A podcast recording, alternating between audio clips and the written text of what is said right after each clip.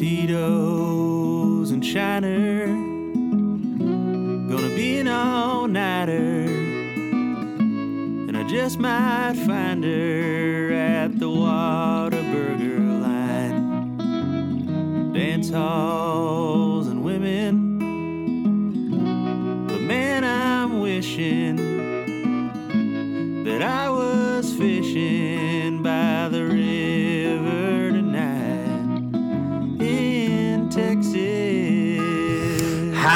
Howdy, howdy, everyone. Welcome back to another freaking amazing episode of your favorite podcast, my And favorite, ours. pro- and ours, Tex Ish, the show about some things Texas. and some things not. You should see my Spotify wrap. It's just Texas, Texas, Texas, Texas, Texas, which that we five actually times had a few fast. people that had Texas Yes, we in their did. top five, which was very flattering. I flattering. was so grateful. Very flattered You by guys that. get T-shirts. You get a t-shirt. You get a t-shirt. I get a t-shirt.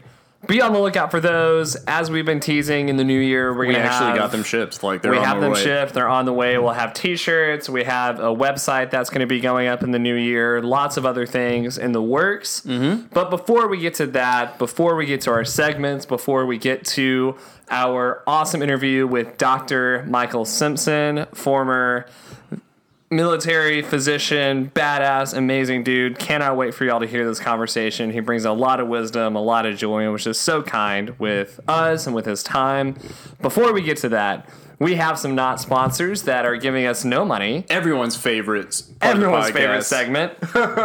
Our first not sponsor today is face tattoos. Face tattoos. I don't judge a book by its cover, but I do judge it by its face tattoos. Face tattoos. Do you like talking to people? Not anymore. Face tattoos. Are you going to prison or are you coming from prison? Face tattoos. People are making money with face tattoos. Am I doing something wrong? Face tattoos. I'm really sorry for Post Malone. Face tattoos. The Island Boys. What? What? face tattoos. They're cool now. Face tattoos. Ow.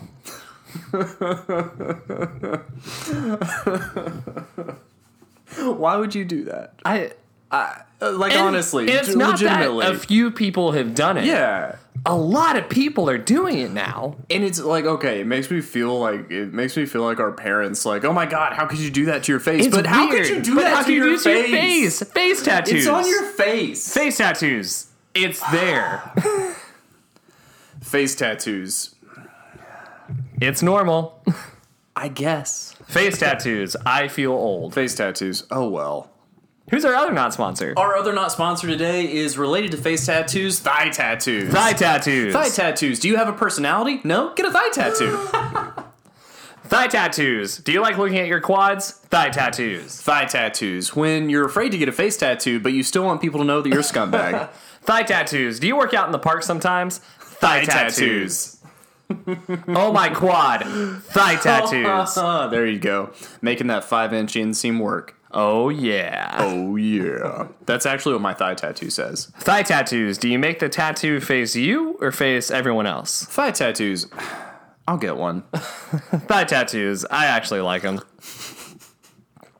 All right, man. All right. So, would you like to know what happened once upon a time in Texas history? Once upon a time in Texas history. Does it involve Quentin Tarantino?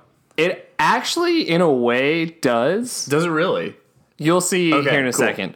And this is actually a bit of a story, so it truly is. Once Well, upon a all time right, in Texas history, the year was 1992. A mass of people descended upon Barton Springs, legs swinging in unison, their hands interlocked. Flaunting long hair and tan, slender frames, they made for an attractive congregation, but all eyes were on the man leading the assemblage. Sporting a tight fitting Speedo, black eyeliner, and a steely gaze, he went by many names Andreas, Mikhail, or simply the teacher. At his beckoning, the collect- they collectively jumped into the cool water with a splash. For onlookers, the group spectacle was unsettling, but it was only a small glimpse into the Buddha, the Buddha Field, a spiritual cult that had migrated to South Austin from Hollywood. Created by McHale in the 80s, it promised its hundreds of followers salvation through exercises like cleansing therapy sessions and meditation. Even more, McHale claimed to have a direct connection with God, which he referred to as knowing. But all wasn't as it seemed, Seth. As the years passed, male members began to realize the hypnotic cleansing sessions run by Mikhail were actually fronts for his sexual exploitation. Wait, what? what? The cult leader was seen into that? weird stuff? Who could have seen that coming? I mean, if you could have just groped for the truth, you could have seen what was going on here. Mm-hmm. Anyway, the teacher's manipulation only worsened as fleeing members were told they'd die without his parent, his paternal support. It got to the point where I didn't care, an ex follower says, and holy hell, a 2016 documentary about the Buddhafield cult. It might be, I might be dead in a year, but it's better than being here for another second, one member said. With his cult crumbling, because many people in Austin were realizing that this cult was full of a bunch of very depressed, mm-hmm. troubled people. Mikhail and his cult, the few members that were still a part of it, fled from Texas. Mm-hmm. The year was 2007, and he's still in Hawaii running his cult. Wow. But once upon a time in Texas history, there was a wacky sex cleansing cult right here in Austin. I feel like you could probably safely say there's at least one still around in Austin. I mean, but It's probably just not that big. I mean now in Austin and Portland and Sure.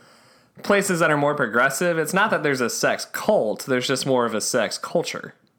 I mean, that's like America at large, right? That's fair. That's a whole other podcast. That's a whole other podcast. I just think it's pretty interesting that mm-hmm. Cults are wild and you think, man, that's that stuff only happens in weird places, but it was right Texas here. has its fair share of crazy cults. I mean, Waco, Like, the Waco was a whole thing, Davidian- that was a whole thing. that's a whole thing. There's pro- the Laredo. yeah, the Laredo Was one's it Laredo or Del Rio? Del Rio is Yeah, where they yeah, yeah, found yeah. the compound with the sort of offshoot of the Seventh Day Advent. Uh huh. We should just do a whole list of cults. We'll have a cult month. A cult month. Hey, uh, like and comment if you want a cult month. We'll if you want a cult month. text us, comment, email us, textish underscore pod at gmail.com. I just created that 10 minutes ago. So we have Oh, that nice. now. Have yeah, that it's now. necessary for the website and everything. Yeah, all that stuff. But anyway, at one point there was a insane cult right here in Austin. There's a A documentary. sex cleansing cult in Austin, a Texas. sex cleansing. Again, who would have thought that the cult know, leader was sexually exploiting people? now they just call it Juice Land. Actually, oddly enough, the supposedly the place where Rogan is going to build his comedy club, the uh, One World Theater or one, uh, yeah, One World Theater is the former home of. What's the date on this on the research article? Because he was going to build it there. I think he changed location. He changed that one? Okay, Yeah, I think because there was like some environmental issues. Or he was like, Um, wait, there was a sex cult here? No. I knew you were going to do five. What? It's a, it's a small town. Don't. All right. So today's small town of the week. Since I'm pulling it up on my it. computer I screen it. and Seth is trolling me. I'm not trolling. Here, you read the small town. Fine, okay. No, I'm going to read it. It's Okay. mine. It's my segment. Our small town of the week comes by way of a friend of ours, potential future guest, Christian Wallace. I saw him post something about this town this morning and thought, well, Let's we are it recording. So, our small town of the week is Fife or Fifi, Texas. Fife is an unincorporated community in McCulloch County, Texas, United States. According to the Handbook of Texas, the community had an established population of 32 in 2000, the year 2000. That was 20 years ago. Yeah. It was established by Robert K. Finley. The community was named after Fife in Scotland, the ancestral home of a, not the, but a first settler. Okay, cool. And that's it. There you go. Fife Texas. Well, I mean, if you want to know, the coordinates are 31 degrees, 23 degrees, 26 degrees north, 99 degrees, 2304 west. That would make a good thigh tattoo. What if you got the coordinates of where you were born as a thigh tattoo? I promise you that exists. It definitely Somebody's does. done it for sure. Instead of the whole established mm-hmm. whatever, just right the Just the coordinates. Nice. Yeah. Not sponsored by coordinates. Not sponsored by coordinates. Uh, are you ready for our badass of, of the week? This is my favorite segment, especially when you do it, because you you find way better people than I do. I think I'm just better at googling for what I'm looking for. Fair. Um, mine always what? What's up? yeah, I'm just gonna leave it there now. All right. So our badass is his name is Denton Arthur Cooley. He was- Can we confirm that it's he him? It is he him. All right. Uh, he was born August twenty second, nineteen twenty. Oh, a long time ago. Uh, and he died in November 18th, 2016. Okay. he's our badass because he was an American heart and cardiothoracic surgeon famous for performing the first implantation of a total artificial heart. What? But it doesn't stop there. Like that's his huge like first achievement. Okay. Like, you know, plant your flag first. This fake heart, I did it. Yeah. Like that's definitely his claim to fame. But he's also the founder and surgeon in chief of the Texas Heart Institute. Mm-hmm. And the chief cardiovascular surgery at the clinical partner Baylor St. Luke's Medical Center, consultant in the cardiovascular surgery at Texas Children's Hospital, and a clinical professor of surgery at the University of Texas. So, Wow. he was born in Houston, okay. and he actually went to school at the University of Texas at Austin. A lot of people did. Hook that. Uh, he, he was in a frat. He was part of the Texas Cowboys. He played basketball on the team. There was a time when people went to college and you could do all of You those could do all things. those things. Mm-hmm. Everyone who went to college did, Did sports everything. and frats Literally and everybody. and, Everybody apparently had time to do and all those school things. School was a lot easier. Well, in fairness, he majored in zoology, which I think just means he memorized a lot of like classifications of animals.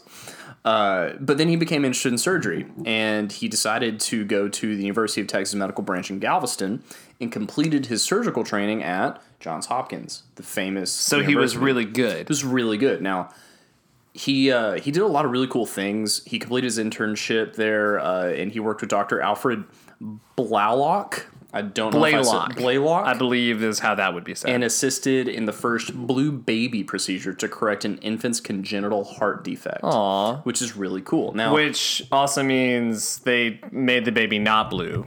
The baby was blue. Now, I cannot de- I cannot confirm or deny that the baby continued to be blue or or off blue. I have just heard that if a baby's blue, that's bad.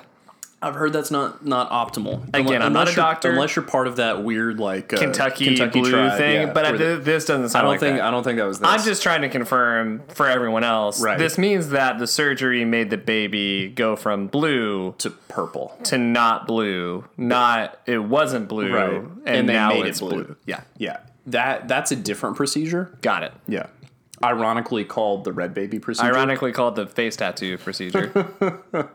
So here's why Cooley is our badass. okay. a lot of reasons, but here's why I tied him to this particular podcast episode. In 1946, he was called to active duty in the Army, Army Medical Corps and served as Chief of Surgical Services at the Station Hospital in Linz, Austria.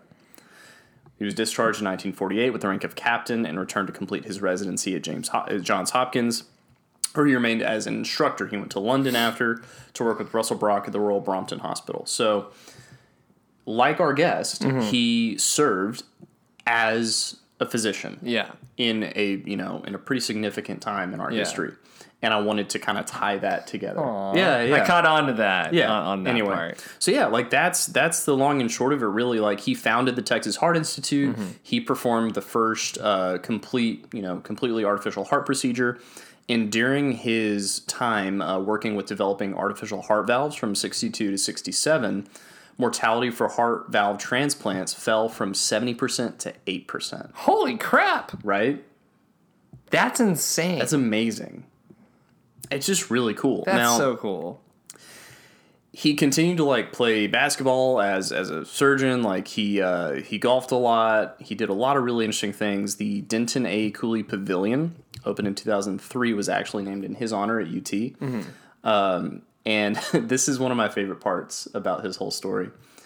He was in court once. He doing whatever it was that he was doing. Um, I don't know why it didn't specify. Maybe something for a future episode but a lawyer asked him if he considered himself to be the best heart surgeon in the world. And Cooley replied, uh, Yeah, I do think I'm the best. the, law, the lawyer then asked, Don't you think that's being rather immodest? And the, uh, the lawyer, uh, and then Cooley was like, Well, maybe, but remember, I'm under oath.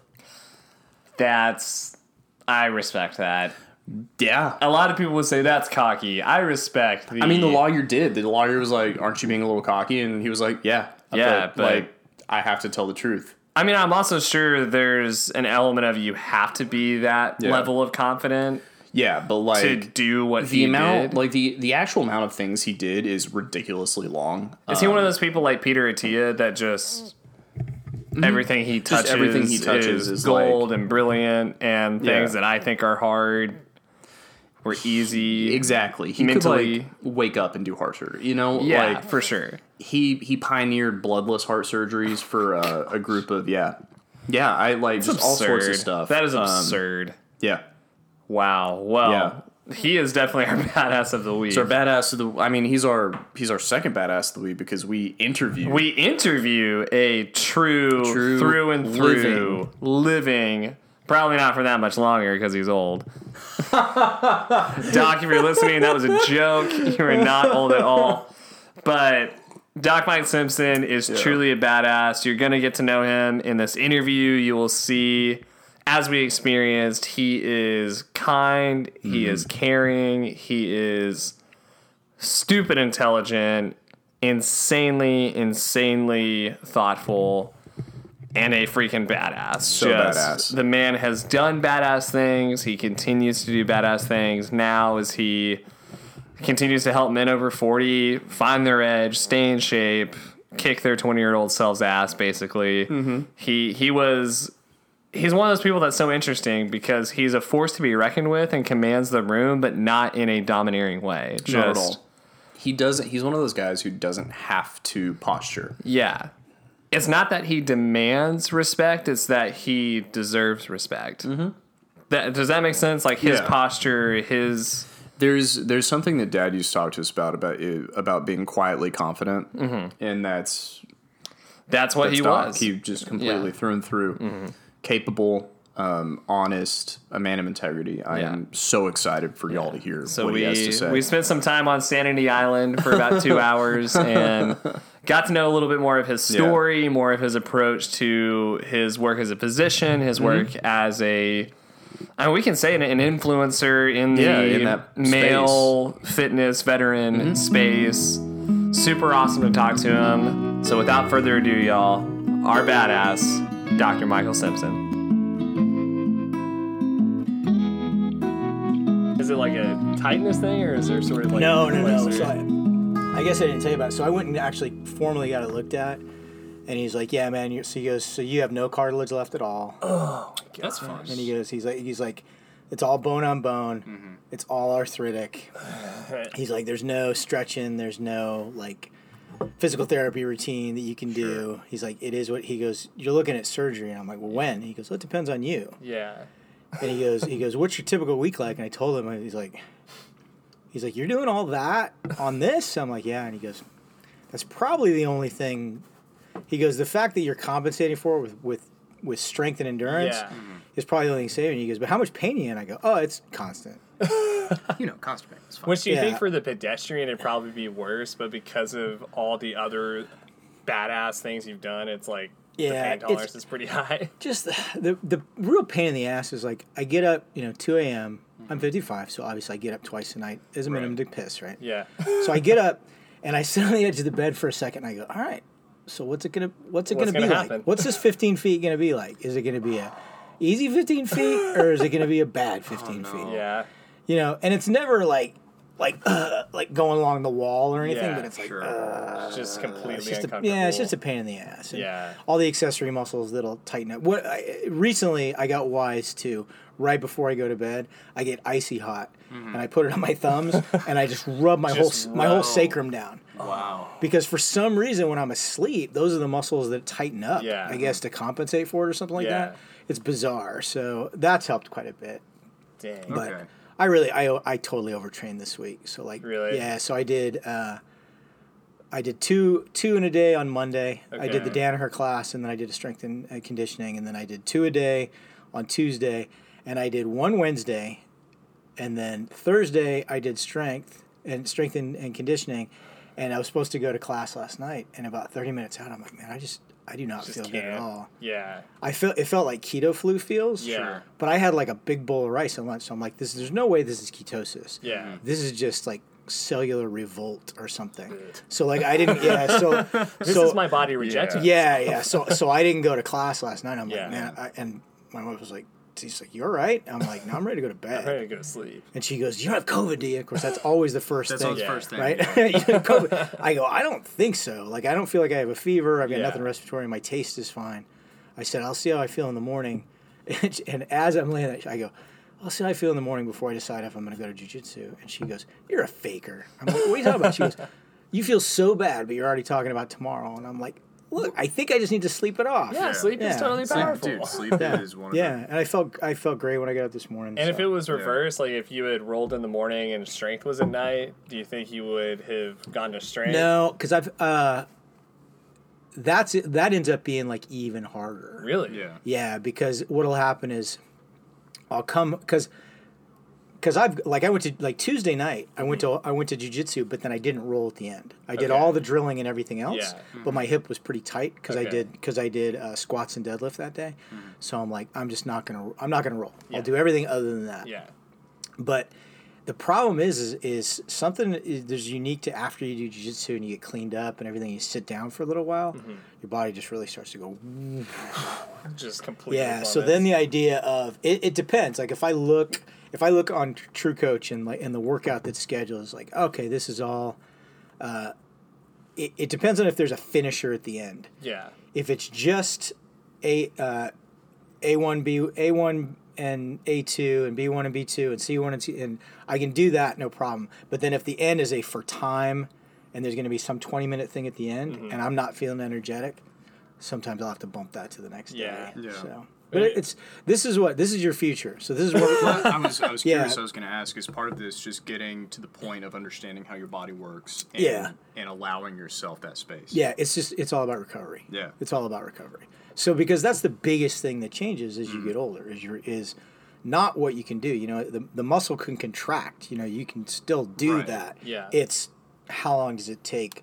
How long does it take to get creatine back? How long Mm-hmm. does it take to get your glycogen back? How long does it take to repair the soft tissues? All that is affected. So Yeah. Okay. Yeah. yeah, And this we- actually would have been good on air. Stuff. Oh, we're on air already. Oh, are we? So, yeah, we, uh, we're pretty Okay. sneaky podcast Yeah. hosts. Alright. We've learned Um, that if we just press record as we're catching up, Yeah. Oh, perfect. we'll just fall into awesome. it. But yeah, ladies and gentlemen, Dr. Mike Simpson, Dr. Mike Simpson. California snowflake himself, has joined the show. totally kidding. Neither of those things. um, Doc, uh, yeah, a little bit of background. Doc Mike Simpson was a 32 year service member, airborne ranger, JSOC physician.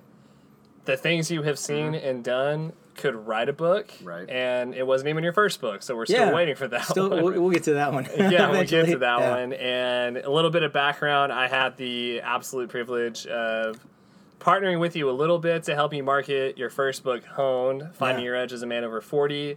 Frankly, you carried the bulk of that just with your social media savvy. I would, and I would disagree. I think, I think you did the lion's share of the heavy lifting. Well, it, it, it was still very, just as someone who respects you and admires you, it Thank was you so very cool to see your following and your friends rally behind you as well. Just throughout the whole launch of the book, it was so obvious that people respect you and hold you in high regard Yeah. from, from that. So, It's it's been pretty awesome. It's a, so uh, I had a, a bit of an emotional moment last week. really? Um, it's yeah the not not really in a not really in a good way, but there's a kind of a silver lining to it, I guess. So um, the officer in Mesquite that was recently killed. Mm-hmm. So I knew that uh, I kind of recognized him. People were posting pictures of him, Yeah. and he was at the Invictus seminar okay. that I was at, the law enforcement jiu-jitsu seminar. Okay. And I did remember meeting him, but very vaguely. It was just a very, very quick interaction. And, uh, but uh, Chad Lyman posted about him, and he posted and tagged his Instagram handle. So I went and looked at his Instagram, and the first thing I saw is, oh, he, he was following me. So then I started scrolling through his Instagram. Three weeks before he died, he posted a picture of Honed. oh, wow. Yeah, he had his, his jiu-jitsu gi with the with it sitting on it. Yeah. You know, talking about how And was it a graybeard gi or was it just a no, no, it was just it was a regular, his regular gi, but still it was it was like wow, you know, there was unbeknownst to me there was a little bit of a deeper connection with this guy, right? So Dang. yeah, it makes it it makes it hit home, like in Yeah. a way, you know, almost as if I, he was somebody that that I knew uh, on a more personal level. So Mm-hmm. Yeah. Yeah. And it, was it similar to emotions you felt I mean, we're about to get super deep, super quick. Yeah. Yeah. What, was it similar to emotions you felt if you've had brothers in arms that have also fallen? Was it yeah, kind of similar? it, to it is kind of similar to that because you know, I mean, you know, just just knowing about his background. I mean, he, he was serving his community. He was a law enforcement officer. He was into jujitsu. So I, already, I know we had a ton of things in common. Um, we had uh, people who did know him well, like Chad Lyman, who were friends of mine. So we had basically one degree of separation anyway. We'd been in an event together before, um, travel in a lot of the same circles, you know, because of all the support that I do for Texas law enforcement Um, you know, and then knowing that he, you know, that he followed me. So uh, obviously, a- as a minimum, there was nothing on my timeline that offended him, right? Or, or he probably did find some value. And then the fact that he would buy my book, I mean, it's uh, you know, you, you just you look at something like that and you go, wow, this is this is this is somebody who was a brother Yeah. that I never really got to know, type Yeah. thing, you know. Yeah, for sure. So That's really powerful. yeah. Yeah, it was. It's uh, it, it really hits home, you know, how many different people out there, you know, and all over the all over the country and all over the world. Uh, I was looking on my Shopify store this morning because I always I always check my sales in the morning. Somebody in Brazil is buying one of my T-shirts. You know, you know, knowing that somebody you know in a country I've never even been to Yeah. is going, hey, this this guy's worth following and his merchandise looks cool and, and I want to be a part of that. It's uh, it's really it's really cool and the and the book of course has been instrumental in that. Yeah, I mean, so. everyone loves it too. Yeah. Just the the podcast hosts that I except two share- people. Except, except- except for two people. Ah, you know, Where do they live? they're they're One of them I got narrowed down. that's not good for them. Look, I've got the lead pipe in the truck. Let's go. He does not need a um, lead pipe for any oh, I of know. that. The- the No, but we got to keep him. He's important. I have to Yes, keep him that's out of it. That's- Just you know, right, right. I'm not important. I can, I can take the We'll do, fall. we'll Yeah. do this like figure skaters. Yeah, Body Exactly. Yeah, just exactly. take the shins out. That's yeah. a really Yeah, good reference. That's a good reference. Right? I I'm curious about you know, so we're talking about you know you you have your brand Graybeard Brands, you have Mm-hmm. the book, you're you have a presence and a following. What brought you here? Like, because I know Mm-hmm. there are many servicemen and women who have stories to tell or have Mm-hmm. a lot of gui- guidance to give, quite frankly. And I'm so thankful for men like you who do Mm-hmm. put a message out there to sort of keep a lot of people in track and teach us many things that we otherwise wouldn't know. Mm-hmm. But I'm sure there's a bit of hesitancy that might come with that, or just what what was the spark that sort of Yeah. put you out here? There, there is there's a little bit of hesitancy because there's everybody suffers on some level. From, if you don't suffer from imposter syndrome, you're a narcissist, right? Mm-hmm. a I- I very mean, good point. It's cut and dry. I mean, it is what it is. So you know, to some extent, you know, the, you know, I remember the, the first time I ever walked into a patient's room Mm-hmm. as an intern and said, "Good evening, I'm Doctor Simpson. I'm your doctor," and I was like, "Ooh." Like that, and just puke was yeah. right behind it just it, just sounds it, it it just feels like I'm lying. Like Yeah. it doesn't even feel like it's a thing, right? Um, and it's always that you know you know when people say you know oh you know you're this and you're that and your resume that I'm like yeah but you know I'm still I'm still that same that same kid from Tehachapi High School who was too small to make first string in football. You know I'm still that same guy.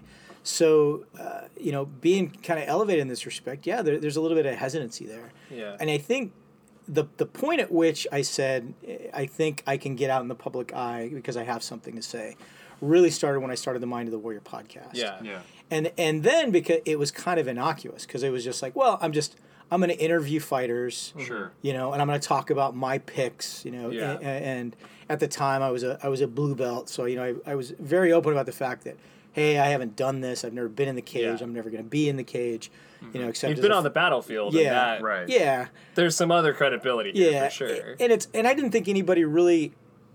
It wasn't until later that I kind of found that aspect of my voice that you know people want to hear about that too. Mm-hmm. Yeah. and a lot of that had to do with uh, my friendship with Tim Kennedy, Mm-hmm. and then Never heard of him. yeah, it's Yeah. he's, he's he's yeah he's uh Small he's, time. yeah, yeah, he's a, know. he's Kinda a, mediocre. around local Austin people I think know yeah. about him yeah He was outs- really into World War II. outside of that yeah, he's yeah he's like, like kind of a mediocre cage fighter, right? Never did much. yeah that, that's Tim that's Please Tim, Tim, don't- don't hurt me. Tim, don't hurt us. If Tim, want to hurt Tim me, is the most it. self-deprecating guy, and you know, and uh, has the kindest heart, and you know, getting kind of uh, hitching my wagon to his pickup truck for a little bit, you know, with with hunting Hitler and you know when Yeah. during the time period that I worked for Sheepdog was really helpful, and that's what was kind of shocking to me was with Sheepdog. You know, we would go around and teach, and people would be like, uh, "Oh, can I get a picture with you?" And I'm like, "Really?" And I remember one guy said, he said, "Hey." You're a celebrity, and I said you need to get out more. Like, Were you almost like I'm not with Black Rifle? So what are yeah, you yeah. about? I'm not. I like. I, there's all these other guys that are yeah. in this sphere. You know, I'm not. I'm I'm Tim's only friend who wasn't in range 15. Yeah. You know, it's like, uh, uh, so it was kind of surreal. But then I, I started to realize, you know, hey, people. There there are some things that I can bring to the table that people do want to hear about. Yeah. And uh, that was kind of a big bump in growth for me. And I think that's about the time period that I started to get all the emails that eventually led to the outline for Honed Yeah. was, hey, I saw you on Hunting Hitler. I saw you on Tim Kennedy's Instagram. Yeah. I didn't real, you know, you're, wow, you're in your 50s and you're doing all this stuff. And Mm-hmm. uh, what do you think about, you know, I've got a question about back pain or sleep or Mm-hmm. nutrition or what workout should I do? Can I do BJJ? Can you vet this gym for me?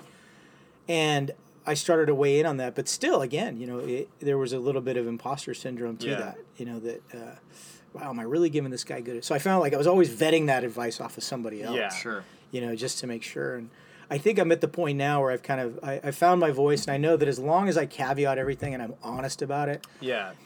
I did an IG live the other day that it was just about COVID, and I said, you know, I said I'm not a virologist, I'm not an epidemiologist. Um, I have some opinions on this, and I have some knowledge about this, and I'm gonna I'm always gonna couch it that way. Yeah. And hey, if I find out later that I was wrong about something, I will fire up my phone again and I'll do another live and I'll say, hey, I was wrong about Yeah. that. It's that easy. yeah, yeah, and you know, and thankfully, uh, you know, a lot of people were like, uh, you know, I, I had people specifically comment, I've been following you since before COVID, and I have noticed your messaging hasn't changed. You know, you're you. I can tell you don't have a dog in the fight. You're being very clear. You're being very analytical about it, and it's appreciated. So, and that's that's my goal in whatever advice I give, Yeah. whether it's nutrition advice, fitness advice, life advice, whatever. You know, I- I'm always going to be honest about it Yeah. that uh, I don't know everything based on the information that I have. This is what I do, and this is what I would recommend to you that you do. And people seem to appreciate that.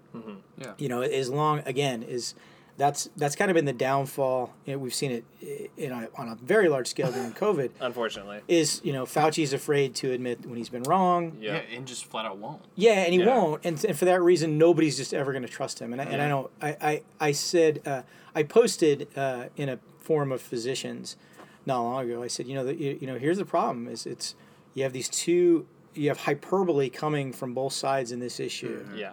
I said, and it, there's a there's just a select few of us that are right here in the middle on what I call Sanity Island. right? It's a very small island. It's Very a very small island. island. right? It's like the island in those fuck in those in the Far Side cartoons where it's Yeah, like a it's tree and room for And one, one dude, right? on it. Yeah, that's how big Sanity Island is, and you know, I, it's constantly I'm having you know people on whichever side.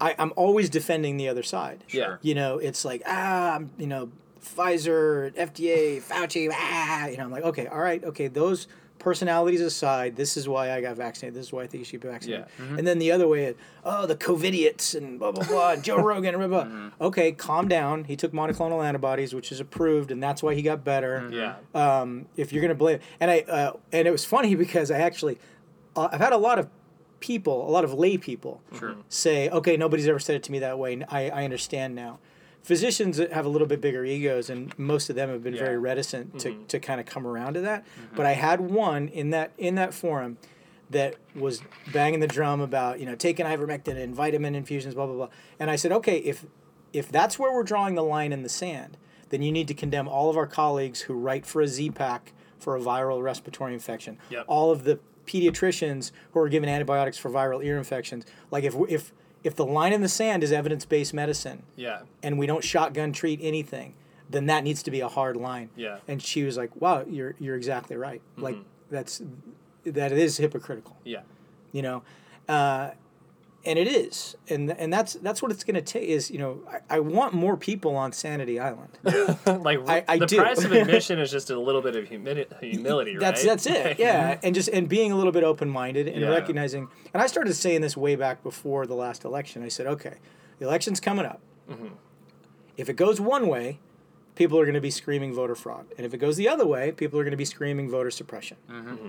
Here's the truth of it: half of this country is not getting the information that you're getting Yeah. Mm-hmm. for whatever re- and, and selectively, right? Yeah. Because they're watching a different news station than you are. Their algorithm's different. Their yeah. algorithm is different, right? Yeah. We know that They're from the social fed dilemma, right? Yeah. Exactly what they want. Yeah, exactly. Yeah. So don't don't you're, you're assuming all these crazy things when the fact of the matter is because everybody was in the, in the position going to the election is well based on the information that I have there's no possible way that Yeah. any sane per, intelligent person could vote the other way. Mm-hmm. Right, based on the information that you have. Yeah. Half of this country has completely different information. Yeah. Okay, half of this country never heard about Hunter's laptop. Yeah. Okay, Right. you know so uh, don't don't freak out you know Yeah, and then yeah. and then still they're like it's just it's just so hard to believe that that many people yeah it's so hard to believe again with the information that you have Yeah.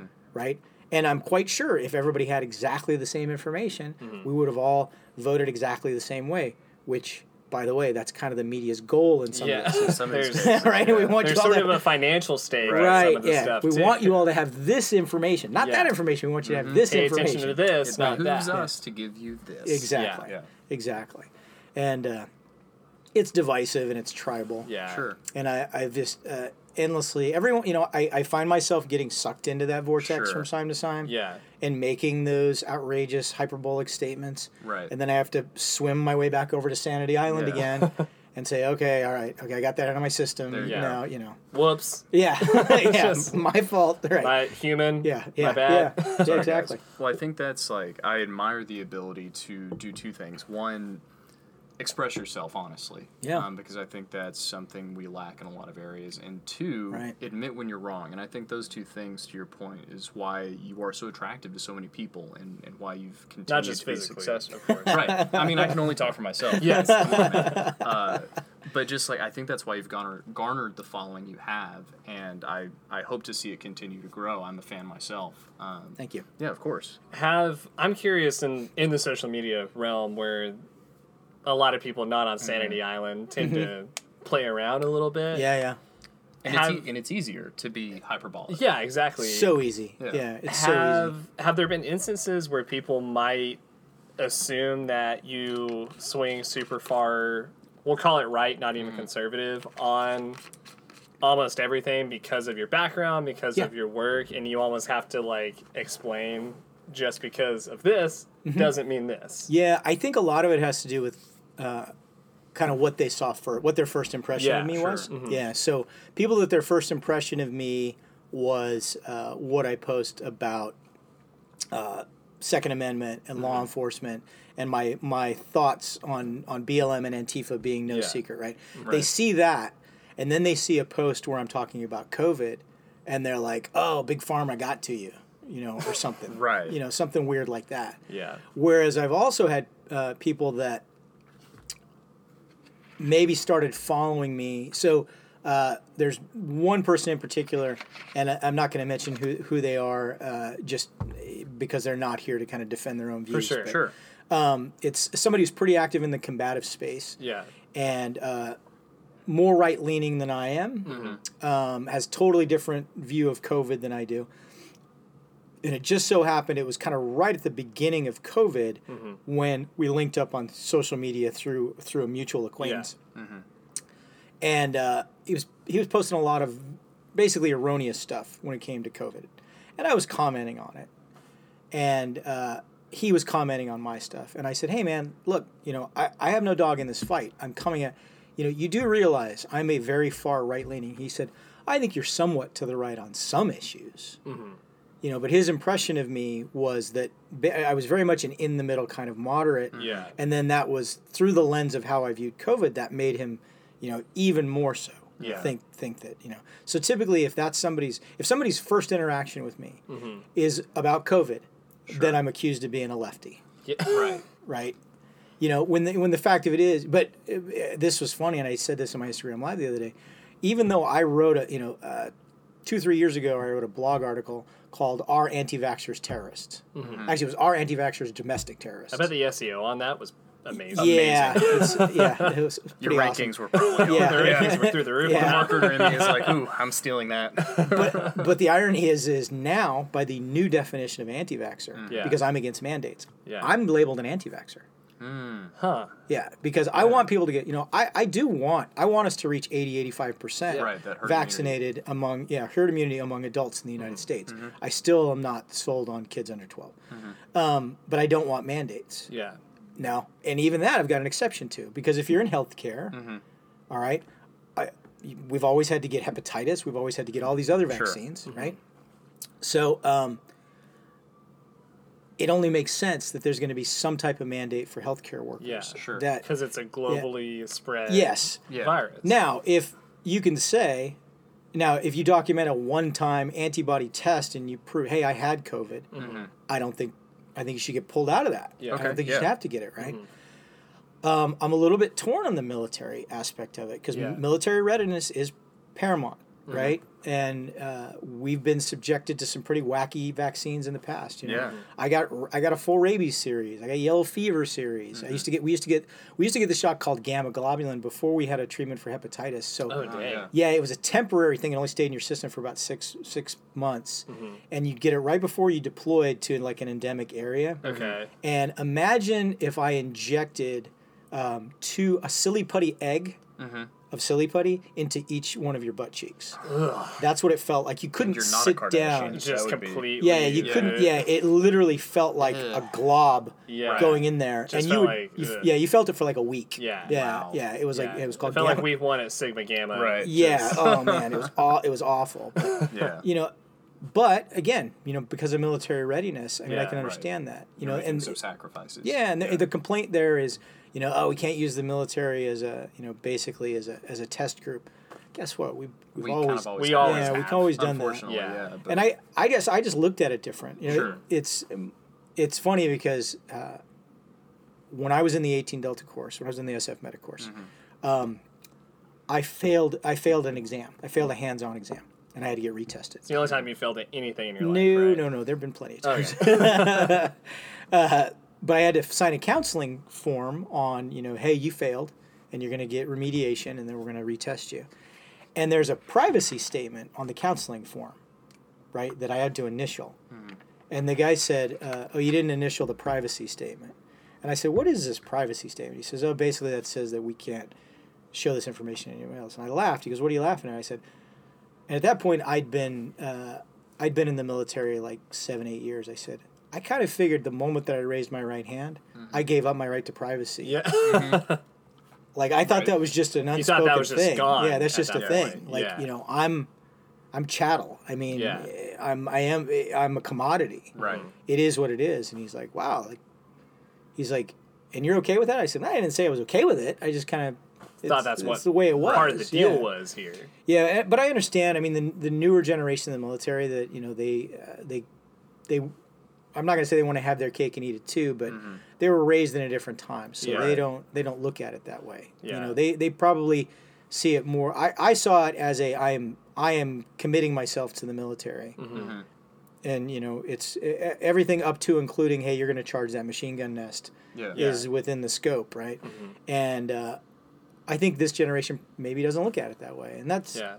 That's fine. I mean, they were Sure. raised different. It's a different Yeah. time. So I mean, we have a uh, we have a younger cousin in the army, Mm-hmm. um, and you know, knock wood, I, I don't believe he's in a unit that will ever see any type of combat, so I don't worry about him in that way. Mm-hmm. Uh, but to your point, you know, there's that thought of going into the military, and and the the way they see it is shifting. Do you think that is a good thing, bad thing? Do you think how do you think that affects, like you said, preparedness going forward? yeah, um, I mean, culturally, the military always should be a reflection of the society. I mean, that's that's the argument that those who say, uh, that say we need a draft because we're we're turning into a society where we have a military caste, right? That's very much different.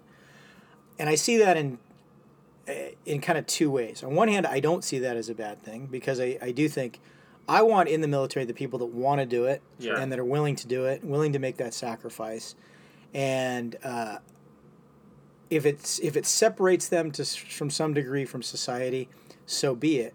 But I also see the argument of then if if the society is not reflected in the military, mm-hmm. then the military becomes this faceless thing that nobody feels bad about sending off to do Yeah. Sure. terrible shit, right? Mm-hmm. So, so I see, I see that in both ways, and I don't, I don't have a really good answer to it. I just Yeah. I don't. there's you know? nuance. Yeah, right? there's a no ton of nuance. Yeah. perfect answer for yeah, sure. there's a ton of nuance in it, and it's you know uh, it's it's funny because even you know people people on the far left Mm-hmm. tend to view the military through a different lens than people on the far right, Mm-hmm. but there's this weird way, and I've seen this in a couple of different interviews. Most notably, I saw an interview with Oliver Stone.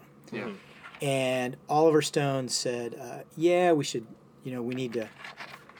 We need to reduce the size of the military. We need to. We need to change the. You know, all these things. That basically, these reforms to make the military a little bit more malleable, a little bit more, like you know, we shouldn't. It, basically, what he was saying is, if a war comes up that you don't agree with, like you shouldn't.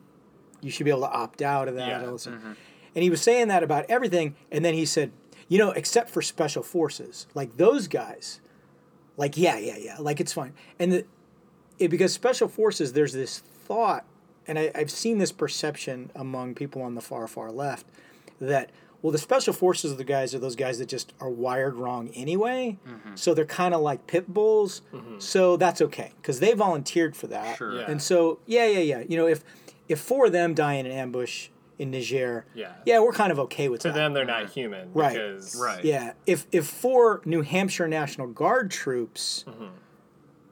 die over there, okay, now we get now we got a problem Yeah, because sure. because they also tend to view the military as well. People in the military are in the military because they didn't have an opportunity to do anything else. Right. Right. So that if you're if you're poor, if you're a minority, Yeah. that's where you're going to go to pay for college or whatever. So it's not really fair to you that then we ship you off to war. But those Yeah. special forces guys, hey, they're they're kind of defective anyway, Yeah. so it's kind of okay if we do it to them. Mm-hmm. Um, and I've just I've never really and you see it portrayed. It's you know the Hollywood trope. Sure. right? Yeah. Hollywood do it. John love their Cena just Yeah. Yeah. jumping out of Right. blown up building. Yeah. Did you guys uh, did you guys ever see the movie uh, No Way Out with Kevin Costner? I don't think we did. I don't, think, think I did. did. It's a really good Cold War era. I highly okay. recommend it. It's a really good Cold War era. okay. So uh, since you haven't seen it, I won't spoil it for you. Uh, we're okay with spoilers. Yeah. So uh, Costner's a naval officer in it, and he gets reassigned to the Pentagon. And right after he gets reassigned to the Pentagon, they're looking for this mole named Yuri. Okay. And uh, it's Yuri is like this this legend. It's it's like like Sasquatch or the Jersey Devil. That Okay. this is a guy who was sent over to the U.S. in his teens and has somehow infiltrated either the military or intelligentsia. Okay. And he's in a high-ranking position somewhere, but he's a plant. He's a mole, Okay. right? So they're trying to find this character Yuri, and and basically, the Secretary of Defense is like pulling out all the stops to do so.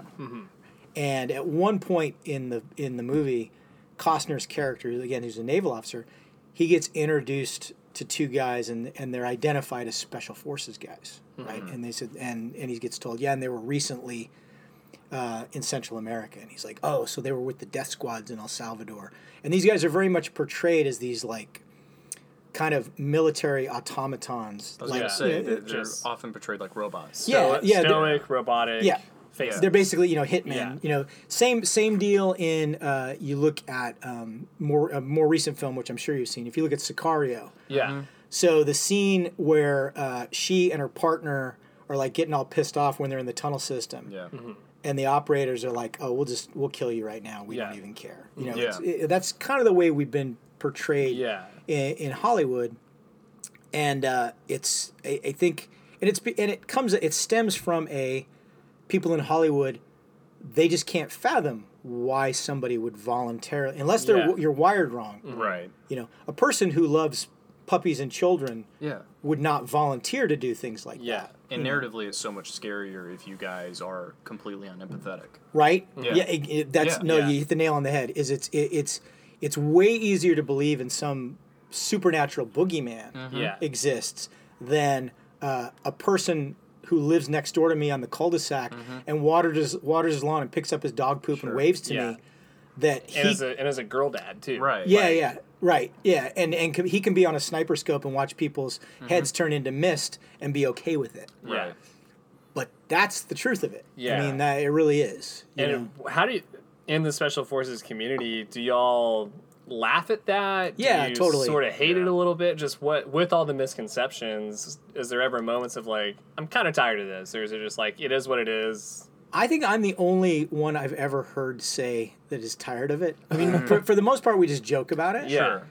Uh, and, and we make jokes about how, you know, you, know, you go to the family reunion and you just totally play off of that. Yeah. Oh yeah. Yeah. Yeah. Like if, if I just want to go sit in the corner, And stare. yeah, Yeah. And, and stare off, you know, nobody, and nobody's going to mess with me, right? I, I'm just going to play it. you know? Yeah. And I've played off of it too. Yeah. You know, that's, Because it's Uh, fun. I mean, yeah. there's a piece of it that's like, well, if this is the like, look, way it is. Yeah, well, that's it, it's uh, it's funny because uh, when I was still practicing clinically, I would go to the ER and I always carried a Gerber Ghost Strike, Uh-huh. either in the small of my back or in my ankle.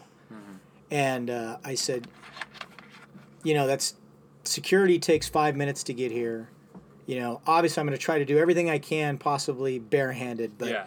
if this is somebody, if they're swinging a chair or they've got me pinned to the, you know, that's you know, Yeah. game on. It's going up. Yeah. And they said, well, how are you gonna, how are you gonna defend that? Like, you know, there's probably a hospital policy that says you can't carry weapons. You know, how are you gonna defend that? And I said, I'm gonna play the PTSD card. It's just 100%. just straight up. Yeah, I'm just like, like I'm not even, yeah, I'm not even gonna bat an eye. And I'm then gonna, sell the rights I'm of the gonna, story to yeah, Hollywood. I'm, I'm gonna play the PTSD Yeah. card. That I didn't. All of a sudden, I was back there. Yeah. Right. That's fine. Whatever. I didn't see Yeah. red. I saw commies. yeah, That's all that yeah, happened. That's it's all that happened. Yeah. Yeah. So What What is maybe, and I'm sure again there's multiple, but like, mm-hmm. what is the maybe wildest misconception that Layman have. laymen have about the special forces community? Just who y'all are as people, like why you choose Yeah. to go into that level of the military. um I think the the wildest misconception, or the or the biggest inaccuracy that people have uh, from the outside looking in, is that we're all experts in hand to hand combat. Yeah. And the thing is, is uh, modern Army combatives and and uh, you know MACP and SOCP, the two things that have really taken us forward in the last twenty or so years when it comes to unarmed combatives in the military, those weren't even a thing in the '80s and '90s. And I can tell you that, you know, probably probably half of the guys that I served with, um, if you took their weapons away, they wouldn't they wouldn't have done real well. Yeah. You know, it's and the thing is, is we just we didn't have time. Mm-hmm. It's, Yeah. You you had to be skilled in so many other things Yeah. to then say, okay, and on top of everything else, I'm going to dedicate Right. six hours a week To in go the in the training room to go roll and put the gloves on and mm-hmm. everything. Because it's not the Matrix. You can't just download it. You Yeah. to- Yeah, you have to yeah. learn it. exactly you have to do the time and it's and it's one of those it's one of those things it's the importance of it too i don't think was fully understood so it was mm-hmm. like well we have all these other things that we do and the uh, what you know how does it always get it, and this is in anything it always gets phrased as well we're so unlikely that that's even going to happen Sure. right and it's like yeah but then if it does happen i'm i'm probably going to die Sure. right? So so it is pretty important. And thankfully, we, you know, one of the great things that came out of GWOT, a lot of things did in advancements, but uh, one of them is that we're more active in that, in, you know, in doing unarmed stuff. But um, I tell people all the time, even at age 55 now, so I left a, I left a, a Special Forces A team. I was uh, 36 years old. Okay. I'm 55 years old now. Um, if I could get in a time machine right now and show up at the doorstep of the 36 year old me, I could kick my own ass. That's Wow. awesome. All right, I would I would wipe the floor. And Yeah. it is With- purely with the 36. jujitsu knowledge. It's purely the jujitsu knowledge, and also that I, that uh, I could do a lot of push ups and sit ups, and I could run back then, and I knew how to work out my show muscles. sure. Yeah. I didn't know how. I didn't A really lot know, of which you're seeing right now. Right. Yeah, So, yeah. Yeah, so, Yeah. know. but I didn't. I didn't know how to work out really what was important. Yeah. Yeah. So uh, you know, just the yeah, I'm hundred percent confident Yeah. that you know, even though that 36 year old me could outrun me, Right. uh, do more push ups than me, bench more than me, Sure. um, I could have mopped the floor. Well, what would be your finishing move on your 36 year old self?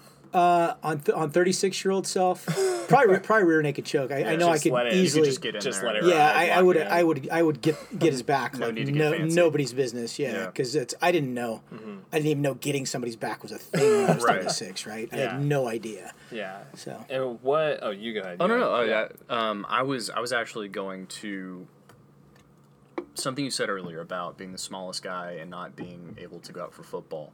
yeah, what about either you're raising, uh, the thing in you that makes you you, pushed you to be the person who becomes the special operative? Yeah, and it's well, I was able to go out. I just wasn't. I just wasn't any good at it. yeah, so I, I played. Uh, I played five years of football. So I played Okay. my last year of junior high. I played all four years of high school. Nice. And the thing was, everybody else kept growing, and I didn't. You're, you're just yeah. like our dad. Too. Yeah. So so we've heard the stories of this Yeah. kind of pain. Yes. Just- So like so like soph- sophomore year, I was like I, I, w- I would rotate in uh, on on both defensive and o- de- as a, as a linebacker and on offensive line. So I wasn't a starter, but I, I would play every single game. Yeah. Soph- sophomore year. By the time I was a junior, that went, and by the time I was a senior, uh, it just was you know I was second string. This is my life. It is Sure. what it is.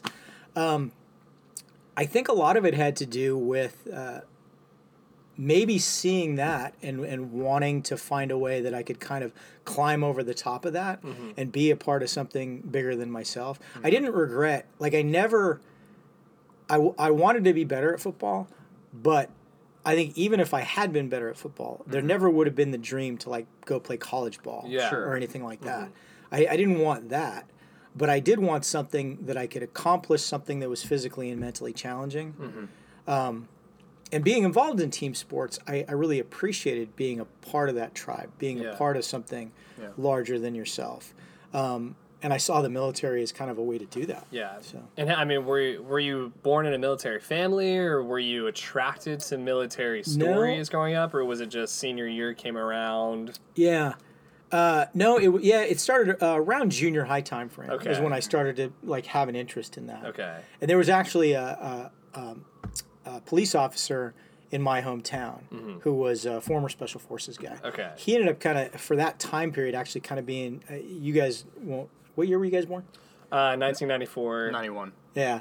So Only this, a few years before yeah, you. yeah, yeah, So this was uh, this took place 1980 uh, 485 time time Okay. period.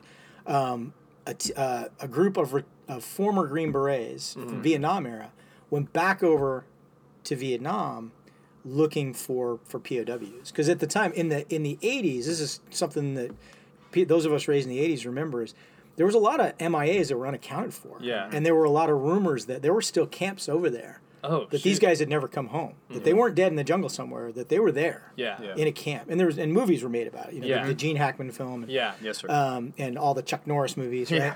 Yeah. So uh, these guys went over there, and and one of them was Chuck Patterson, who was a, a cop in my hometown. Okay. Yeah. Okay. And uh, you know, hearing his stories about Vietnam, and he had all, and I knew both of his kids. I was friends with his kids. Mm-hmm. yeah. So you know, he had all of his SF memorabilia in the house Mm-hmm. and everything, and it's like, and he would tell the stories about what it was like, you know, being being on a on a three man patrol Mm-hmm. in Vietnam in the middle of the night, and uh, you know, walking into a thicket and a tiger jumps out, you Yeah. know, stuff like that, and uh, coming around coming around a tree, uh, and your the barrel of your M16 hits the barrel of a Viet Cong AK at the same exact moment, and they both go off, and they both jam, and now you're in hand to hand combat. Yeah. You know, and this guy had the scars to prove it. Yeah. you know, he had he had gotten his upper lip blown off. Oh my gosh. Um, just yeah, just just horrendous. yeah. And uh, it's just like wow, you know, there you know something like this is out there. Mm-hmm. And then a, as things progressed through the '80s, and uh, there were hot spots all over the world, Mm-hmm. and you know the, the Soviet Union was on the other side of the chessboard from Yeah. us, and you knew that there were going to be all these small, low intensity conflicts all Mm-hmm. over Central and South America, and Yeah. probably Asia and parts of, of Eastern Europe, and uh, the idea of being being a part of that uh, was really appealing to me. Mm-hmm. Yeah. So. And so when you went in, did you know? Were you were you like, let's four years, see how this goes, Yeah, that's get my GI Bill, go to college, or did you know I'm signing up for 32 years and an MD by the time this is all and no, my my thought process was originally I wanted to go SF, Yeah. and I couldn't uh, right off the street, so I had to go to Rangers, which was uh, by far the better fit for me. Yeah. uh, right out of high school. But my plan from the beginning was, and I and I, I remember senior year of, of high school talking about this. Um, uh, talking about this to, to my girlfriend because we had the, the we had the crazy idea that we were the only two high school sweethearts Sure. that were going to actually get married and last. right? Yeah, Right? yeah, yeah. Yeah, because it was gonna work. Yeah, out. yeah, it was going to work out for us. Never works out for anybody else. But Yeah. Oh, listen, you're different. we were going to okay. beat the percentage, Yeah. right? Yeah. And I remember she and I having uh, talking about like where we'd like to go live, and, and I, it's like I'll do my four years in the army, and then I'll come back and I'll be a police officer, and I'll be on a SWAT team, and you know, And so these muscles Yeah. are going to be bigger. yeah, I'm gonna yeah, I'm gonna be ripped. It's gonna be awesome I'm awesome, finally gonna hit that growth spurt. right? Yeah, that I, that I haven't gotten. I'm 18, still haven't gotten it, but it's gonna be there. gonna be here. It's Yeah. coming. Yeah, 60's Well, looking good. I'm like, yeah, I'm gonna do, I'm gonna do all that stuff, right? And then uh, I went in, and I, I wasn't planning on using the GI Bill. The agreement that I had, my my my parents made me promise to contribute to the GI Bill, which I Yeah. did. I put in the absolute minimum a month. It was like twenty five dollars a month, Nice. just to keep it active. Yeah. Right. Um, and then I got out, and I'm like, okay, I'm, I did my four years. Now I'm going to pursue the law enforcement career. And uh, I was just going to stay in Savannah because it was going to be easier at the time. There was a lot of former uh, First Ranger Battalion guys on Savannah PD. Yeah. I'm like, perfect. This is going to work perfect for me. Right after I got out, and I went and I took the test, and Savannah PD announced a hiring freeze. Great. Hmm. Yeah. So I'm like, all right. So I ended up moving down the road to Statesboro. I worked as a corrections officer to pay the bills. Okay. And I was going to go to college. And I said, well, I'll, I'll get a degree and then I'll go into federal law enforcement. Yeah. And I, and I wanted to do either Secret Service or DEA. I hadn't mm-hmm. really decided Yeah. yet. So I was on track to do that. And I, I was in the National Guard at the time. I was in Yeah. an SF Guard unit. Child is high school sweetheart still around? Oh, or no, no, no, did- that was was- that like? yeah, yeah. Yeah, I got Dear John in basic training. yeah, yeah. That's oh my fast. god. That's that's how yeah that's I, I think it was I think it was maybe a month into basic training. oh training. my Man. god. I got Dear John. You got Dear John hard. I got Dear John hard and quick. Yeah, yeah. It didn't did not last. Yeah. Wow. So uh, yeah, that that was not even that was Yeah. it wasn't even an, an afterthought at that point. But we said forever. We said forever. Oh, yeah. man. You said till you died, but you're still alive. That's a- that's a song lyrics, Yeah. So uh, I was I was on track to do that, and then when Desert Storm, Desert Shield kicked off, Yeah. my National Guard unit got mobilized, and they just they we didn't go overseas. We just went to Fort Bragg. That's when I got in the pipeline. I went to selection. I went to the Q course, and I'm like, you know what? I'd rather do this. Yeah. You know, this is better. And I and reconnected with guys that I knew that were in seventh group. Uh, Brian Edwards, who uh, he and I were uh, best friends in high school. He was a year older than me. We ended up being in Ranger School together too, Oh, which was wow. kind of weird. And then uh, I'm back at Bragg, and uh, Brian's in seventh group, and he's telling me all these great stories about all the operations that they're doing and all the counter narcotic stuff that they're Yeah. doing. And I'm like, I'm like that sounds awesome. Like that sounds like that sounds like kind of, it's almost like low key Vietnam, Yeah. right? So um, that's what I want to do. And I went back on active duty and did the counter narcotics thing for 11 years. And it wasn't being a doctor was never even something I thought of. I mean, I went to the medic course because I wanted a kind of a cerebral challenge and I wanted to get away from Fort Bragg for a while. Yeah. And then uh, once I started doing it, I'm like, you know, because it's to me it was like uh, I'm one of those guys. I would go home every night and watch Jeopardy. Sure. Yeah. You know, I, I loved watching Jeopardy. I loved knowing things. Yeah. And uh, at first, when I got into the medic course, it was like, oh, I'm, I'm, I'm going to know more things. Yeah. Right. And so, but then once I started to do it, and I'm like, wow, this is really there's a calling here. You know, Yeah. Mm-hmm. taking care of sick people, taking care of hurt soldiers. This is this is a thing. Yeah. And it, it really appealed to me. So I knew at that point that my future lay in medicine. That I, you know, I was gonna. Uh, I was a senior E6 at that point. I'm 87, so I made sergeant first class while I was still uh, training as a medic. But I knew that you know making master sergeant or going the other way, becoming a warrant officer, that that's not what was in my future. That, Yeah. you know, that doing something in medicine, which I thought was going to be being a PA, Mm-hmm. and uh, they changed the they changed the way they selected PA candidates about the time that I decided that I might want to do it. Okay. So um, a friend of mine said, "Hey man, I've looked into it and I've mapped it out, and we can get into we can go to med school. And here here's the way that we're going to do it. Like we've already talked to Campbell University. They're going to set up all these night courses at the SOMTC, which is the Special Operations Medical Training Center, Yeah. where the 18 Deltas train. And so all you have to do is come over here a few nights a week. We'll get our undergrads knocked out. We'll take our MCATs. And we'll do all that stuff. And five of us started doing it together. That was Wow. our plan. And little by little, people fell off Kind of fell off a little and bit. by the by the time we got to uh, physics two and studying for the MCAT. There was two of us, Okay. and then the other guy uh, was like, uh, "I got some stuff to come up," so I'm out. he bailed out. Mm-hmm. So I was the only one that made it as far as physically going in and taking the MCAT. Um, and then uh, did the MCAT.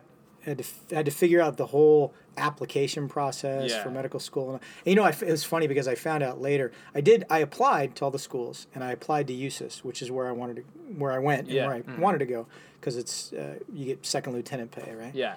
and all the benefits. Um, and it was after I did all my applications, I said, well, I better reach out to an HPSP recruiter help because if I do get accepted, I need them to help negotiate how I get the HPSP scholarship Yeah. and how I get the orders to get off of duty. And he goes, dude, if you would have called me, we do your applications for you. and I'm like, oh, And you filled out God." what, like six med school applications? at Yeah, that and he goes, he goes, he goes, why? And he asked me, he goes, why don't you want to go to USUHS? I said, I do want to go to USUHS. and he goes, oh, I would have done that application too. Like he goes, he goes, Oh, man. we'll do that application. He goes, I can even sometimes find a way to get you like TDY orders to go up there Oh my god. and all this. And I'm like, oh, now I find out. And he goes, he goes, all right, man. So he goes, I got all your information. We'll stay in touch. He goes, the moment you start getting letters of acceptance, let me know. Okay. And I ended up, I got accepted at USUHS, so I didn't need it. That's So, awesome. Yeah, so I just, I, I called him back. That was the first year. So I applied to medical school. The uh, there's, and I don't remember the name of it, but there is a there is a joint application process Yeah. that like eighty percent of the schools in the country go off of Mm-hmm. that you can do. Texas has their own. Okay. Uh, As yeah, our own everything. because it, Yeah, it's 'cause it's Texas. Texas. Because Yeah. it's Texas. We gotta right. make it hard. Yeah, yeah. yeah, yeah. So yeah, Texas has their own match and everything. Right? Uh-huh. Yeah. it's totally separate. Yep. Totally different timetable. Different thing. Yeah, yeah. Uh-huh. Different. It's- I think every school in grid. We Texas We measure things by Baylor. hours, like distance. Right. We measure by hours. Right, exactly. miles. Yeah, exactly, It's the whole exactly. thing. Yep. Yeah. So I was doing the app. and It was the, the first year that they did it online. They'd never done it online before, Oh wow. And it kept crashing. I was gonna say, I bet that went over really well. Yeah. so I mean, because this was this was 2001. Oh wow. Right? Yeah. So the state of the internet 2001. Uh-huh. So Yeah. right, there was no high speed Ethernet cable. Yeah. Yeah. Right, it was all dial up, Mm-hmm. and then you would go, and there's a ton of essay boxes on this Mm-hmm. application that you have to fill out, and it would freeze like all the time.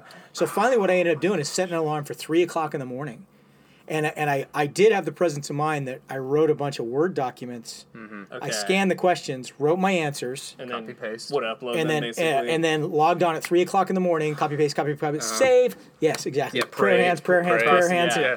Uh, hourglass, hourglass, hourglass, hourglass, hourglass, hourglass. paperclip would pop Yeah. up. Yeah, yeah, question. yeah. That stupid paperclip. And then finally, like, it, and it went through.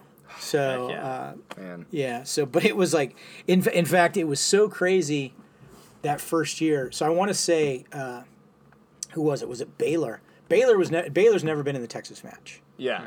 because they're a private school. They're private school and they work with the Air Force quite a bit too. Yeah, right? so I think Baylor that year agreed to be part of the U.S.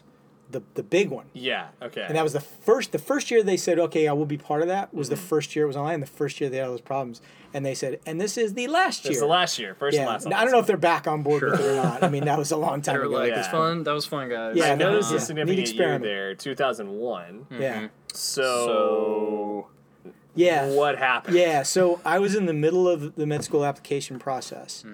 Um, two days, I think, before 9 11, two or three days before 9 11, I was on a satellite phone Okay.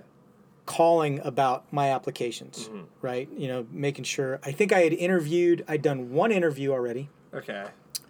and uh, had other interviews lined up. USUHS hadn't interviewed me yet, and it was because it it was uh, there was a mix-up. So they had gotten a letter of reference before they got my application, Okay. and it went to the back of the drawer. So then when my application came in, they're like, "We're still missing this one letter of reference," Yeah. which they'd actually already had for like three months. And so I called and I said, "Yeah, I haven't, you know, you haven't heard from you guys and whatever." And they're like, and I said, "No, no, no, it's been sent. Like I, I know for a fact it's been sent." And then right there on the phone, they're like, they found it, and they're like, Yeah. "Okay." um, two days later, and this I was in uh, Larandia, Colombia. Okay. So um, we were doing uh, we were doing a uh, what would you call it, like a sustainment training Mm-hmm. for one of the companies in the Colombian Counter Narcotics Battalion, Okay. which I had been at the initial training for. We had trained them up from out of whole cloth back uh, in '99 Okay. right? So I had been involved in that, and then now they'd been operational for a few years, but they were due for some sustainment training. So we went to Larandia, and they were actively they were out actively doing operations. They'd been heavily involved in counter narcotics operations for for a couple of years at that point, and uh, we're doing this training. And we were co-located, and Larandia is in a, it's it's it's a hot area. Yeah. It's it's always been a hot area. There's two different three-letter agencies have permanent at the time, probably don't anymore, had permanent establishment. Bases, yeah, right. on on that compound. Uh, you know, for for the purpose of gathering intelligence and everything Yeah. else. Um, the morning of 9-11 we were having a meeting our company headquarters was there and there was another team there and we had this big open air a place that we would go eat breakfast every morning they said okay you know everybody get up do your pt eat breakfast we're going to meet back there at whatever time Mm-hmm. and we're going to have a leadership meeting and i was a team sergeant at the time Okay. so we go over there for the leadership meeting, and I'm drinking my coffee, and uh, I really disliked my company commander, so I'm trying trying to to You're maintain like- my composure. Yeah. Sure. Yeah, and uh, I see there's this guy from one of the three letter agencies who uh, looked exactly like you know the you know the meme of the guy who's obviously in a basement in front of a computer keyboard. Mm-hmm. Mom, I'm Yeah. yeah, I'm punking people on the internet. Yeah. Bring me another Mhm. juice box. That Yeah, Who was that the model guy for that? looked meme? exactly like that guy. Yeah. looked exactly like that guy. Really smart, but Mm-hmm. but totally Obviously, total. I mean, but being a keyboard commando was his job. I mean, that, you know, that, He that was using his powers for good. for good. Yeah, they were exactly. Still nerdy. They're very specific powers. yes. So this guy, he would he would be in his little building Mm-hmm. all day long. We never saw him come out of his building. He spoke no Spanish. Hmm. He never took any meals or anything. We were inviting him over all the time. He's like, Yeah. "Nah, I'm good. You guys." He's like, he "You guys can come over here." Thin too, just like little. No, no, this guy was a Uh, he was hefty. hus- He was yeah, the he husky. He was a, he was the husky. That goes two husky ways. meme. It's either Yeah. husky guy or Yeah, he was the husky guy. meme, Okay, right? got it. So we're sitting there, and I see him outside of his little building. Yeah. And and this building had a little compound around it too. Who let George out? Yeah. and I was like, and he's and he's like freaked out, like he's like he's like going, like like looking back and forth, like. And I'm like, is it uh, are bees chasing him? Like what's going? And I'm totally Yeah. distracted by this. Yeah. And he he runs very unathletically, runs. He saunters. yeah, he did well. What He got there. Yeah, he got to. the uh, the engineer on my team was over there. And Caught I- his breath. And I see him. Yeah, he was, and he was winded. And he's talking to him. He's flailing his arms, making all these arm movements. And then he goes, uh, his version of a run back into his little compound. And my engineer is a kid named Dennis. Dennis comes over to me, and we're all sitting at this big table. And the company commander's droning on about. To give you an idea of this company commander, you guys ever see Band of Brothers? Yes. We called this guy Sobel. Oh my gosh. Yeah. And I accidentally called him that to his face. I was gonna say Yeah. yeah. Yeah. Oop, oopsie. Oops. Yeah. So Dennis comes over and he whispers in my ear. And this is not what he said, but this is what I heard. A two passenger plane just hit the World Trade Center. And I'm like, wow, that's a really small plane. so I'm picturing like this little Piper Cub. like, Sure. stuck- Like a crop duster, Yeah. basically. Just- Right. yeah, I'm picturing that if, if you guys remember when the uh, the plane crashed in the IRS building here. Yes, that was wild. That was that's so exactly weird. what I'm Yeah. that's exactly what I'm picturing. Yeah. I'm like, okay, that's Okay. weird. Cool. So he he takes off. yeah. And Sobel says, "Hey, uh, Sergeant Simpson, what was that all about?" And I go, "Something about a two-passenger plane hit the World Trade Center." And everybody's like, "Well, that's weird. How could you, like, how could you, how could you miss that?" And we're Yeah. like, "Oh, stupid tourists!" Like, yeah, ah, like, dumb yeah, tourist like, plane. nobody had any inkling Yeah. at all. So uh, we finish our meeting, and so I go over to go into the and the, to get into this building where the three-letter guys were. You had to walk into this. You open one gate, and you had to have that gate completely closed, and then you pressed a button, and they had, a, and then you had to take like three steps back, and they had a camera, and you look at the camera, and they would let you in. Yeah. And so I go over there and I hit the button and I hit the button and they immediately eh, they just opened it. Like I can tell somebody's in there like they're not even looking. They're just, Just like whatever, hitting the yeah. button. Yeah. So I walk in and then I walk into their building and I'm walking I, as you walk to the back of they're all the way in the back of the building and they're all facing me because the TV is facing Them. them. And they're like all just totally transfixed and I'm like there's like three people standing there. I'm like, what the hell's going on? You're like, this And I- plane must look really funny the Yeah. way it's lodged in there. So I like round the corner, and the, and at that point, both of the towers were in flames, and I was like, "Whoa!" And I think I, I was in there maybe five minutes before the first tower fell, and I remember watching that live and not thinking it. F- what I thought happened, because you didn't see it fall, you saw all of a sudden all of the smoke billowing out. Yeah. So what I thought was, um, like the fire suppression had f- gone off yeah. so much that it was just steam coming out Yeah. everywhere. And then as that settled, and you saw that the top of the building wasn't there. Yeah. And uh, of course, we all knew at that point, wow, the world has changed forever. Yeah. Right. I was- Totally. I was gonna ask. I I remember where I was. I was I was in uh, elementary and we were in PE and we didn't. The, the coach Strothers pulled us. His name was Coach Strothers. He pulled us in, told us not to change. Pulls into TV, turns it on, looks at us, and says, "The world has changed forever." Yeah. And I was curious what the military sentiment was. Yeah. Um, was it different? Was it pretty uniform? Um, No, yeah, it was. It was different. It was so. Although the Cold War was over, it was uh, all right. The Cold War's over, so we don't have you know it now. And in SF, we're all regional, right? Right. So I was in seventh group, so we're Central and South America. So it's like, all right, we're going to be doing our thing. We're going to be doing this counter narc thing. Yeah. sure. Probably forever because nobody really wants to win this, right? Yeah. So This is yeah. just gonna drone on. Yeah, this is for a just going to drone on and on and on. So we're going to be doing this for a while, but you know it keeps us employed, right? Mm-hmm.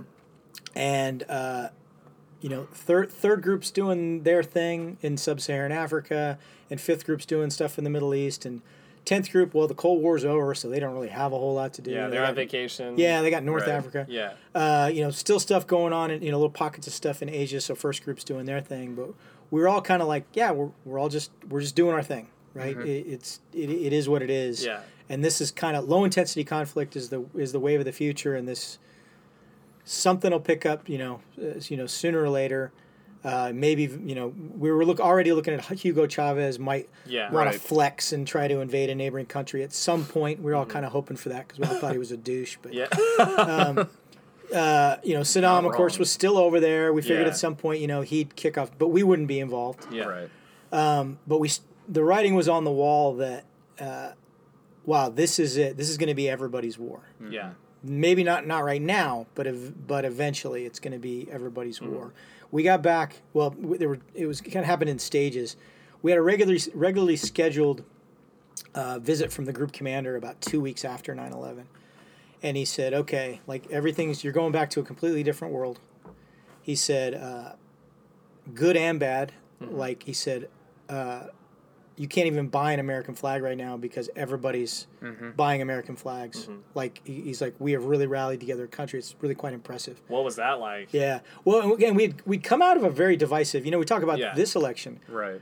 uh, bush gore was a very divisive was- election yeah. you know that was you know said you know the hanging chads Yeah. you know, and and, all- and you know that being settled basically ba- hinging on one county in the state of Florida, Yeah. and, and you know, eh, we were that was pretty divisive, Yeah. and you know people were very vocal, and it was like all of a sudden, the uh, the snide comments about W stopped because people realized we we need to we need a united front, we need to all be Yeah. together, but uh, at that point, most military bases were open. Mm-hmm. Like no Air Force bases were because obviously you don't want somebody Right. Flying. Jack driving plane. their yeah. driving their Challenger into a into a fighter plane. That right? would be bad. that would be bad. But like Fort Bragg open, Fort Benning open, all these other large posts were open posts. Mm-hmm. You know, you would have restricted areas on post. Yeah. But for the most part, they were wide open. Mm-hmm. And he was he said, "You're going to get back. Posts aren't open anymore. Like we're, we're trying to figure out how to control this because Yeah. post had grown so much over time, you couldn't fence the whole thing. Yeah, right? right. So you know, access points is something we're still trying to figure out. He said, so that's different. He said, uh, if you fly through a civilian airport, he goes, you know what the civilian airports look like down here in Colombia, soldiers with guns. You're gonna see that. He goes, you know that's, and uh, you know pre 9/11, uh, as long as it wasn't wider than your hand, I flew with a pocket knife every time. I flew with Yeah. a Spyderco Harpy hawkbill everywhere I went. You know, and nobody had a problem with it. You Yeah, know, and yeah. that's you know that wasn't a thing anymore. Um, so yeah, it was a, it was a massive change, and uh, got then when we got back, the sergeant major met us on the tarmac, and he said, uh, "All right, you know, we're, if you guys think that you're going to refit and you're going somewhere, you're not." And he said, "But he said fifth group, tenth group, third group is going to be actively engaged." He said they have priority for pretty much everything right now. Yeah. Because they're going to be the you know the actively engaged in this. So when it comes to getting the best and newest equipment, it's going to be them. When it comes to getting shooting schools, it's going to be them. Um, just be prepared for that. And he said, but he said it'll come around eventually. He said this is this is going to be a thing. We're Yeah. all, we're all this is not going to be a one and done. Yeah. This is going to be protracted, and we're all going. And I was going to pull my med school application for that, Okay. and he talked me out of it. Okay. He said, uh, "You're you're better served, and the the force is better served if you go." He said, "We're not going right away." He said, "So it's still going to be." He said, "Years, Yeah. at least two. He said, "So you're going to pull your application. You're not going to go to med school." And he goes, "And then something can happen that you get pulled to do an instructor tour Yeah. right? Or or you get promoted and promoted off of a team. You might be working up at the S three shop or something. Yeah. Where he goes, then we might deploy and you and you still don't mm-hmm. really get in it anyway. Yeah. He said this way you can go become a physician, come back as a physician who understands us and understands what we do. Yeah. We don't have to teach you anything. Mm-hmm. And you're ready to, on, on day one. You come in here. You're you're ready to work. He goes. Yeah. He said, look at how many times we get a we get a we get a battalion surgeon. We got to teach him how to put his equipment together. Yeah. Yeah. Is, that, is that a common thing? Because I didn't realize At that time it was. You Yeah. sometimes just get space cadets, basically. at, That, at that time at that time and there wasn't really like a uh, in in SF we didn't really have a selection process Yeah. for the physicians that we got usually it was if they somebody contacted the SF command surgeon and they had an impressive phone conversation with that individual Sure. hey I played rugby in college and blah blah, blah. all right hey you're in You're you in. Yeah. and there were, there was also no thought given to like we would get what's called general medical officers so people that hadn't been to residency mm-hmm. family medicine, dermatologist, internal ophthalmologist, like a bunch of stuff. But Yeah. but then post 9-11, it was like, all right, we want emergency medicine physicians because mm-hmm. this is trauma is what we do now. yeah. And they This is war. Yeah, Like- yeah, yeah, Yeah. and they have to be residency trained and everything mm-hmm. else. Yeah. Uh, now Ranger Regiment always you everybody always had to go through. It used to be RIP and ROPE, and then it became RASP. How So- many acronyms do you have to memorize? Oh God, so many. I was gonna save. I So was gonna many. save this question to, toward the end, but let me just go ahead and ask you: What's your favorite acronym? My favorite act, food Yeah. bars probably. That's a That's, good everybody's one. favorite That's a acronym. good Share- one. share with That's the a good group. one. Yeah, fucked up beyond all recognition. go. There it There it is. I'm not leaving that one, Mom. I'm sorry. Yeah. Sorry, what's your least favorite acronym? My least favorite acronym. Um, least favorite acronym. Hmm. Uh, oh God, there was one that I just heard that was reminded of the other day, and now I'm blanking. Oh, my least favorite acronym. So, um, one of the more high-speed schools in SF is called Safartech. And I can never remember exactly what the I never went to it, but I can never when I'm, I'm talking about it, I always have to Google it because I, I can never remember if it's S O F A R or S F A E R. Like Right. it's a really then it confusing acronym. E C H T E Yeah, but it's it's a weird one. It's like Sofar Tiaka. It's like really weird. Okay. Yeah, it's a It's really weird basically a acronym. BS acronym. Yeah, if Right. if I had actually gone to the course, I would probably be able to remember Yeah, it, but I never did. That's, maybe that's maybe that was the prerequisite that I missed out. Yeah, you got to know. what I didn't understand the Yeah, acronym, it's so a I society. You got So I to. never got to go. So Fartech. Yeah.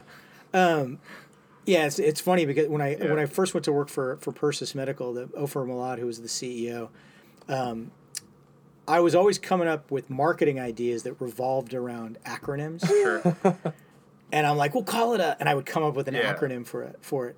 And he said, and, and then he came up with an acronym to describe me. And he, was like, he, he said, I call you the, uh, what was it? The, the all about the acronyms guy. And he like, wrote it up on the he wrote board. it up. Yeah, yeah, yeah. So ABAC. Yeah, exactly. Hey, Bats. Yeah, That's hilarious. yeah. So many acronyms, man. It's, So just- it's you ridiculous. finish- Here- Here's I got to wait. Really Oh, okay, quick. yeah, yeah, please, quick please. funny story. So uh, I went to um, a, a briefing that they were giving to uh, to spouses as like a welcome brief to new spouses coming into Yeah. into SF, and they gave them like a, a handout, and it was like these are what these terms mean, and it included like a three page thing of acronyms.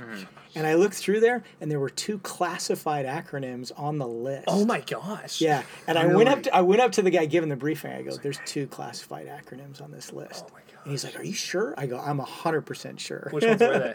I can't tell you Let's got him. because even though they've probably been declassified at this point, I, I Still, yeah, Uh, yeah. But I was like, I was like shocked. I was like, and I like, it was a guy next to me. I was like, "You see this?" And he's Right. like, holy shit. He was goes, like, "That's Fubar." he goes, I thought, yeah, exactly. He's like, I thought we weren't supposed to. I'm like, we're not. "We're not. Yeah. That's for sure not supposed to be." Yeah, that's totally not supposed to be in there. I don't think these Yeah. guys been NDA'd. Yeah, yeah, exactly. yeah. So, so all of the wives went home with a, Sure, with, with a some handout classified with, knowledge. classified Oh, yeah. information Love that, they didn't know was That's in Good there. thing. Facebook wasn't exactly all. Yeah, because they would have scanned it and just posted completely it. selfied it. Check it out, Karen. Look at this mm-hmm. handy Y'all list of keep talking. I'm gonna go acronyms. pee really quick. Yeah, go for it. Something that I am um, really interested in, especially with some of our starting conversation, Mm-hmm. is symbology and little symbols that exist in the things that you've done and the things that you're attracted to. Mm-hmm. Uniforms, uh, you know, tro- like talking about Vietnam and things Mm-hmm. that you saw there, things you heard of, um, the things that you've done, the medical license. You know, you've got tattoos what are some things that you find meaning in, uh, Mm-hmm. symbols you find meaning in, whether it's a uniform or something else? And one of the things you do that I really admire is you're setting forth an example of kind of modern masculinity and, and Mm-hmm. what it means to have virtues and values and, and hold them while making space for everybody else. So, you know, what is. That's a long-winded thing. What are some symbols that you look to, and um, you know, how did you find yourself becoming this person? Yeah. Um, so I don't know if this is exactly where you're going with this, but this is what came to Sure, mind when you said it. Is so uh, when you talk about my tattoos, Yeah. Mm-hmm. right? So I have the I have the Ranger crest on my left forearm, which is a shield, right? And uh, early on, I started referring to uh, when it comes to tattoos. I started referring to my left and right arm as my shield arm and my sword arm. Mm-hmm. So like I have crossed arrows on my right arm. I don't have a sword here yet.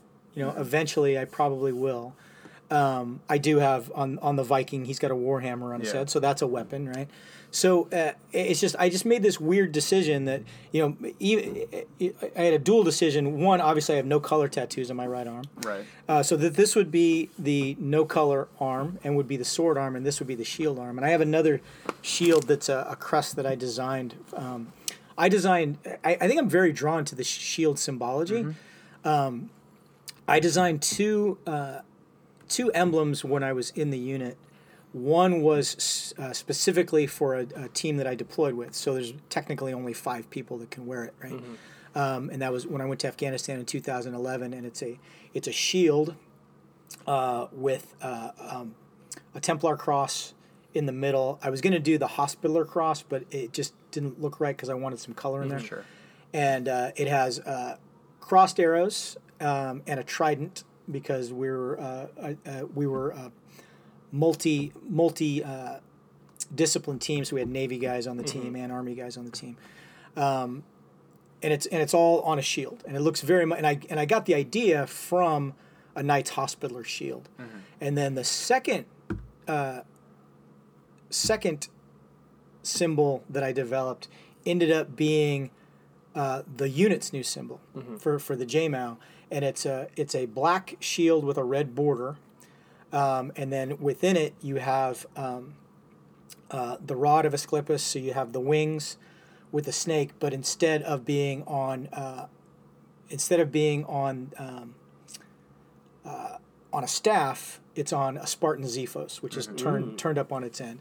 So yeah, something about shields has always appealed to me, and you know the whole uh, when I read uh, Gates of Fire, the whole emphasis that the Spartans put on, you know that this, yeah, you know the xiphos is great and the javelin's great and all this other stuff is great, but really what the hoplon is really what makes us who we Right. are, and that's you know when you know for a while, you know Graybeard is my brand now, but Yeah. originally I envisioned having a quite a different brand, and it was going to be called Hoplon Medical. Okay. So uh, you know the the whole idea of you know the symbology of a shield, and that it doesn't just protect you, but it protects the person to your left Yeah. as well, right? That it's uh, and that in in time of need, that it's also a litter to carry you off the field. That uh, you know the the Mongols. Uh, the reason Mongolian barbecue is the way it is is because Mongols used to cook on their shields, right? Yeah. They would take out the wooden insert and they would cook on their shields. Yeah.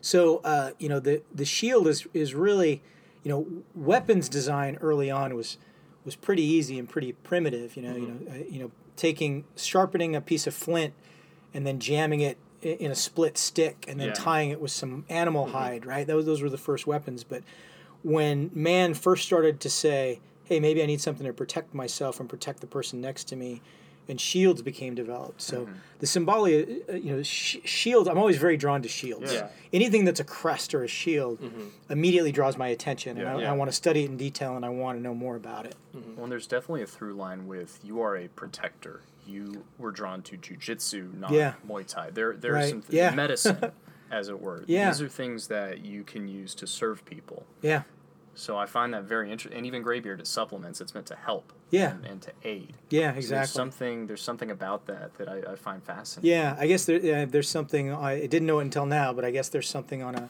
on a subconscious level that, that really draws me to that. So, Yeah. yeah, What uh and this is a, a moment on a podcast where the guest has m- more than enough right to say don't want to answer that. What was maybe the hardest day or two that you had in action? Um, just especially with like your specialties, yeah. all Um, the things you did. No, um, June uh, 2011 uh, when we lost Jeremy Katzenberger. Really, Yeah, yeah, that was. Uh, it's I didn't. I, I'm compared to most soldiers and most physicians, especially. I'm pretty fortunate in. I haven't lost a lot, not because I'm some amazing doctor, but op- the way operational tempo was throughout all my deployments, the people that I went out on target with, and the level of overwhelming force that they brought with them was just such that uh, I wasn't involved in a lot of catastrophic casualty incidents.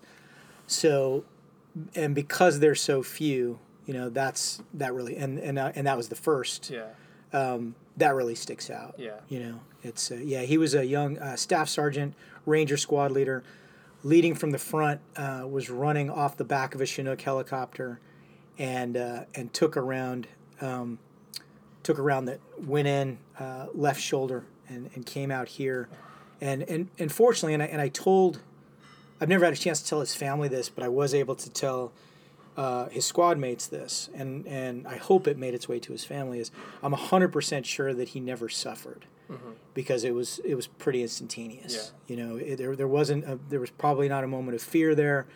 There was not a, a, thought to his injury even. Yeah. You know that. Uh, so we were thankful for that. But we and we.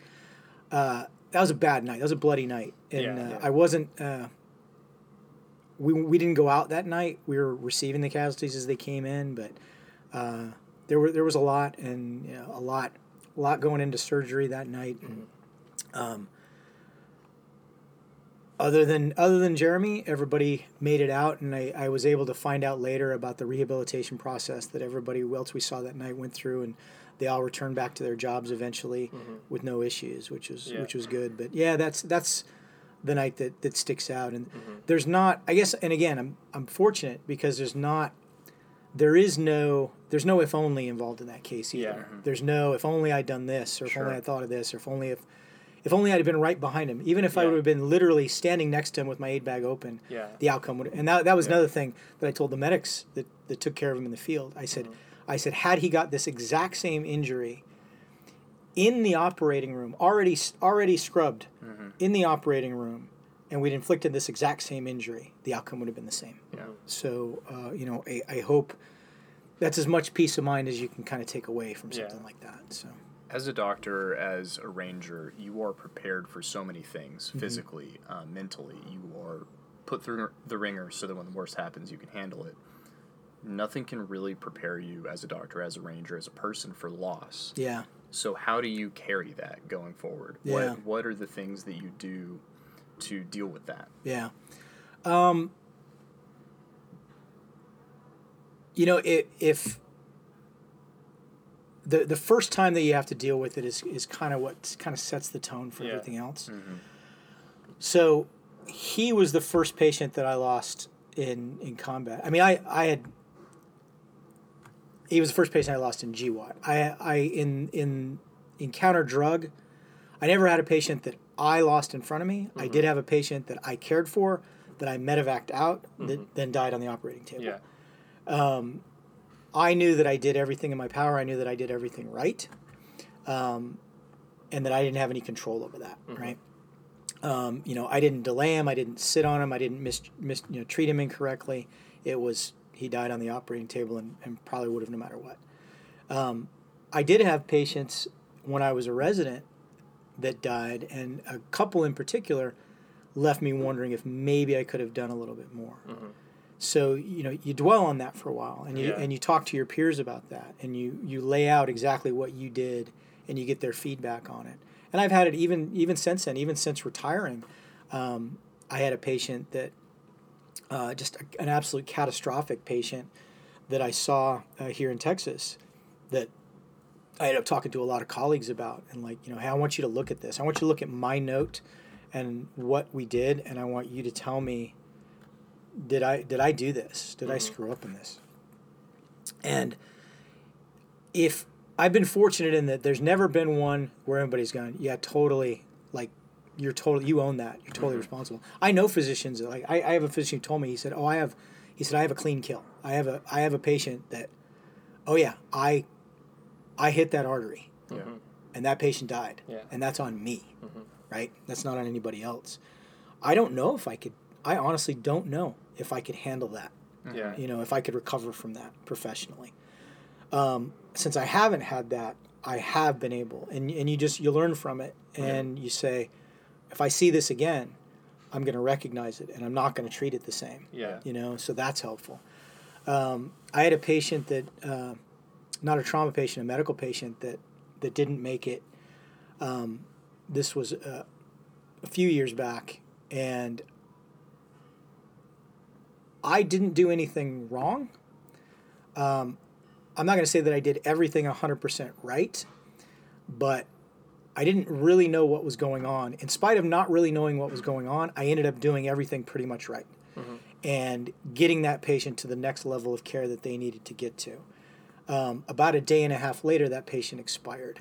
And again, that was another one that you know I shared with all my colleagues and everything else. But I've seen um, that the condition that that patient had, I have seen three times since then, and when I see it, I know it when I see it, and I am so loud about it, and I am, I am on the phone telling people, no, you will, you will respect the urgency of this, Yeah. because last time I saw somebody not respect the urgency of this, a young lady ended up dead, Yeah. and so you will. Mm. Um, it's it's it's hard. It's when it happens, it's hard. Talking to the family is hard. Talking to the family is is is almost an art form because you're still you're still feeling it Yeah. and you're still feeling you know that sense of doubt and then you know looking at somebody uh, the, the probably the, one of the hardest things I've ever have to, had to do in my entire life is tell a parent that their three month old was dead Yeah. that we couldn't bring her back. Um, you know, I've had to tell uh, a man that his his wife of thirty years was not dead, but was we just Was sent her up. We just sent her upstairs, and you know, and this this is what it is. This is the you know, I'm not gonna I'm not gonna I'm not gonna pretty this up for you Yeah. w- one of the most unusual it- it's weird that i would i would still remember this but i had to i had to go in eh, this was probably i think this was the first time i ever solo um, as either a second year or third year had to go in and break the news to somebody. And i had a med student with me and i had uh, another physician who was from a different service. They were a consultant. And I don't remember what service he was from, but I remember he was also a prior SF guy. He was a couple years ahead of me, so he was either a brand new attending or he was a, a senior resident in his discipline. And I had to go into a room and I had to I had to tell this family um, that their loved one was gone, and and and I did. And the the way that I laid it out to them, and you know the series of events, and I didn't. And, and you learn in medical school to never use phrases like "he's gone." because that's he's gone where? He went to another hospital you know? He passed. He passed the test. Like you don't you have to say you have to use the d word. Yeah. you have to say he he's deceased. He's dead right? You have to say that. Um, and you can't beat around the bush and this is a very sensitive time for them and it's not it's not about uh, un, unlike in the eyes of our current president, this isn't about you and your loss that you might have had a couple Yeah. years ago. This is about them. And I delivered that news, and uh, and I said, if you have any questions, I, I'm going to give you a moment. If you have any questions, I'm right outside. And I walked out, and the uh, the off service physician that was also a former SF guy, he said, that was really well done. He said, I know that's a weird compliment. and he said, but he said, I've given or seen that news given, I don't know how many times. And he said, that was very well done. Yeah. And I said, yeah, it out of all the shit you want to be good at, right? That's, Yeah. you know it, it's uh, it's hard you know it's that's that's that's one of the tougher things Yeah. is you- is giving people that news mm-hmm. um, it comes with the job though Yeah, when it's as you've been talking, I my perception, I guess, of that piece of the medical field of a doctor's responsibility. I think I sort of assumed it's like a you learn to deal with it or you mm-hmm. learn to move on from it. And what I mm-hmm. hear in you and see in you is you learn to accept it. Like Yeah. you you carry it and you Yeah. care and you accept it. And that's Yeah. just something I've never had the maturity to realize, I guess, of Yeah. doctors like you who care deeply. It's not Yeah. a matter of you learn to cope with it. You Yeah. just literally learn how to accept yeah the responsibility. you can't you know in healthcare we get jaded about stuff i've never been jaded about there that though Yeah. never about death Yeah. and uh, you know i'll make it through the rest of my shift and you know i either call on the way home mm-hmm. or it, or we're talking about it as soon as i get in yeah. and denise is such a, a great wife she recognizes that we got to talk about this like Yeah. i'm not going to come over every day and, and complain about every drug addict that was slinging Sure, feces yeah. and everything else you know i might tell some of the funnier stories Yeah. Right. But uh, when something really catastrophic happens, Mm-hmm. you know, I, I got to talk about it. Yeah. Um, and it's, I'm not, yeah, I, again, at all the things you want to be good at, I don't like being comfortable with death. Yeah. But I know when I run a code, there, you get to a point in a code that you're like, this is not going to work. Yeah. We're not getting this person back. It's Yeah. just, it's, it is what it is.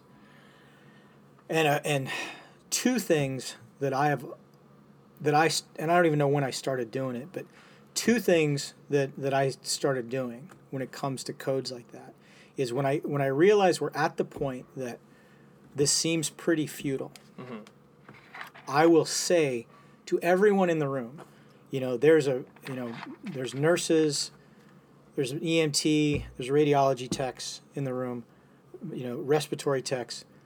At that point, as far as I'm concerned, every, you know, I, I'm in charge of this code, but at that point, I open it up to everybody to have a voice, and I will say, okay, this is where we are. The patient came in like this. This is what we knew about them. This is what we have tried. This is what we have at this point. Does anyone have any suggestions? Is, is there anything I have not thought of? And I'm never, you know, it's, I have to, I, literally anybody in the room to include, you know, the, the clerk typist, data entry clerk. If they say, well, have you tried this? We'll try it Yeah. you know and uh, and I so I'll, I will say all right we're going to try one more round of CPR we're going to try one more round of medication Yeah. and uh, stop and I'll, I'll put the ultrasound you know I'll look at the tracing and I'll put the ultrasound probe on the chest and, and I'll hold it there for a full minute to, to see that I don't get any cardiac uh, wall mo- movement at all and I'll say okay that's and the I'll say to the I'll say to the room and to the recorder this is I'm calling it now. We're going to stop efforts. This is the time of death. And then I ask everyone to give a moment of silence together. And uh, I've had uh, I've had a lot of coworkers say that you know that they they f- they appreciate that because it feels like we are treating this like a person mm-hmm. and we're and we're, we're providing some level of closure we're not just all right you you write down the time of death i'm going to go get the fam and you know, take my gloves off and walk out Here it goes. Yeah. Mm-hmm. And I said, you know, w- we all we all need that. You know, mm-hmm. this is we we have to recognize. You know, we're we we're in this business because life is precious, and we just lost one. Yeah. So let's not gloss over that. Yeah. You know, let's let's let's recognize that for what it was. Yeah. And uh, I have this, I have this weird thing that um, I don't like to pronounce anybody until I know their first name. And I don't even I don't even know when that started Yeah. for me. But I it's like I have to know their first name. I have to know. You know, somebody. Uh, they did CPR in the field for 20 minutes, and we've been doing CPR. Give me his wallet, Yeah. And, and I. It's just a thing with me. Mm-hmm. Yeah. Yeah. So It's interesting because it's you know it's like SF we do trauma like yeah. there is this stereotype of the brooding, silent, ex-military, you know, holding everything in, and you are so beautifully not that. It obviously you communicate to your team, you mm-hmm. communicate to your wife, you don't hold these things in. Did that come naturally, or is that something that you had to learn? No, I, I've always, uh, I've always kind of worn my heart on my sleeve. So I, I've, I've, I've always been a pretty emotional guy. Yeah. I mean, a- and rather than try to defeat that in myself, I've tried to make use of that. Yeah. You know, and and make you know incorporate that in what I do. Yeah. Because I don't, I don't want to conform. I don't want to try to push that down, and then, and then I'm having all these problems later. Yeah. I have no problem with the fact that you know I, I can watch a YouTube video and break into tears. Yeah. Uh, it, that's that's who I am. I don't have Yeah. a problem with that. And you know I I'd, r- I'd rather be that way than push it all you know deep down inside. Yeah. Yeah. You know Where where does that play into? Because I, you know, again, as someone who follows you, someone who respects you and admires you, you know, I see that masculinity is something that you also include in your messaging. Yeah. As far as far as just honestly planting the flag a little bit of like, hey, yeah. being masculine is not toxic no, inherently. no, it's I yeah I know you know I you know I cry I you know I, I and I know many very masculine men who Mm-hmm. who cry. Whose name are Tim Kennedy? Right. Tim, I've seen Tim cry. Yeah. Right? It's I Well, know we're, I know we're right here. You yeah. are absolutely masculine. Yeah. There's, there's no doubt. Yeah, uh, you know, you know Daniel Cormier crying. Yeah. You know, in in in the octagon, Mm-hmm. it's uh, you know n- nobody has any right to talk shit about that. Yeah. You know Yeah. that's um, there's nothing there's nothing wrong with being an emotional person. Yeah. You know if you know now and there's a difference between crying and expressing sorrow because of loss. Sure. You know, personal Yeah. loss, personal injury. There's a difference between that and uh, wailing in the fetal position Sure. Yeah. and you know uh, it's you know then you know, then you've kind of crossed the line Yeah. Sure. but i don't think uh, i don't think there's anything anti-masculine Yeah. about crying i Yeah. don't you know and i think even even the guy who does the the uh, be a man uh, instagram Oh, thing oh, that's I so mean, funny. yeah, but it's yeah. A, you know it's a joke. It's a joke. You know, yeah. yeah. It's I mean it's a parody. And, you know, and the pa- the parody is one thing, right? And we and we all we all do the parody. and We all Yeah. talk about the Satire is fun. Yeah. Like there's Yeah. a place for that. exactly. It's like leaning into Yeah. the you know Yeah. emotionless yeah, it's hitman thing. Yeah. Yeah. Like but you know i eyeball all the time. And it's you know what it's I, I think i think this goes back about 20 years. It's i the the more emotional part of me really i think came to fruition when my oldest son was born. Really. something something about that you know I, w- I was crying when he was born. Um, every little thing that he would do you know his first step everything. And uh, i think that was the moment that i became and maybe on some weird level it's you know all right i'm a i'm a man who's done all these manly things and now i have a man child so i've checked all the man boxes so now i can cry yeah. right M- maybe i don't i don't know sure. Threshold's Yeah. been crossed. Exactly. right. Now. Yeah, yeah. I got nothing to. Pr- I got nothing to prove anymore. Yeah. So I can, so I can open up the floodgates. Yeah. Yeah. Nobody can question Um, you know, me. You know, I'll. You know, it's. I, I'm not embarrassed to say this. I'll. What my my wife and I.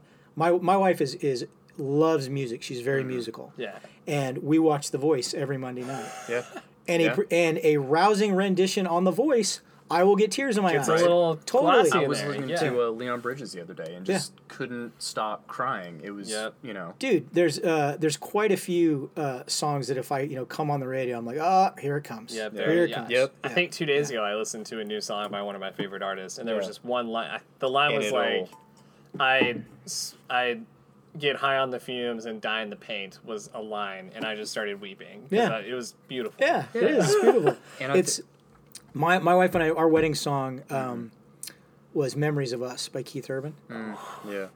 and uh, that's my that is my alarm tone on my phone when I get up in the morning. Uh-huh.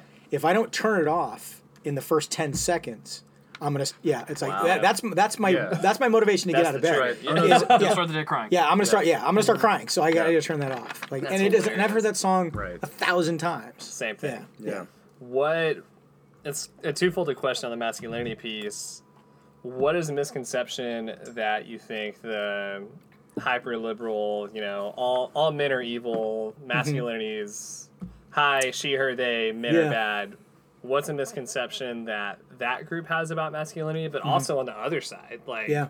Right. the super hyper masculine, Real, borderline, real men don't cry. real men don't cry Yeah. guys. Like, Real- what are the yeah. misconceptions on both sides? That that's I- I think a, a pretty common misconception is that a a mass. So this it, it actually goes right into a, a disagreement that I had with uh, with my own mother. nice. So this was this was a back. So back, you know, of course, during the previous administration, the term alpha male started coming up again. Yeah. And I did a podcast episode just recently talking about that because people countered that by trying to say, "Oh, there's no such thing as alpha males." The, you know, the, the Trump's always saying alpha male. There's no such thing as alpha males, and I I basically explain why that's not true. But uh, my mom sent me this text. And I don't know what inspired her to send this, but she said, uh, "Alpha males beat their wives." And I said, no, the exact opposite is true. Mm-hmm. If somebody beats their wife, by definition, they're not an alpha male. Yeah, they're that is a, a weak person. they're a beta getting their ass kicked, Yeah. Mm-hmm. and that's their only outlet. Right? That's a beta male move. That's not an Yeah. Mm-hmm. alpha male move. So I think that's the biggest misconception is that these that hyper masculinity means that I that I look down on women, Mm-hmm. that I'm a misogynist, I'm a chauvinist, that I that I would beat women. Yeah. Right. Uh, you know, all of that could not be further from the truth. You know, it's it's. I, I saw a saying recently. It's you know, w- warriors protect their women not because their women are weak, but because their women are important. yeah. Right. Yeah. That's that's the future of our 'Cause they need tribe. 'em around. Yeah, that's the future of our tribe. That's the Yeah. Mm-hmm. future of our bloodline. We don't exist without Yeah. them. Yeah. Okay. They are the most. Vi- they are the most valuable thing. They are Yeah. more valuable than riches, than food, than than land.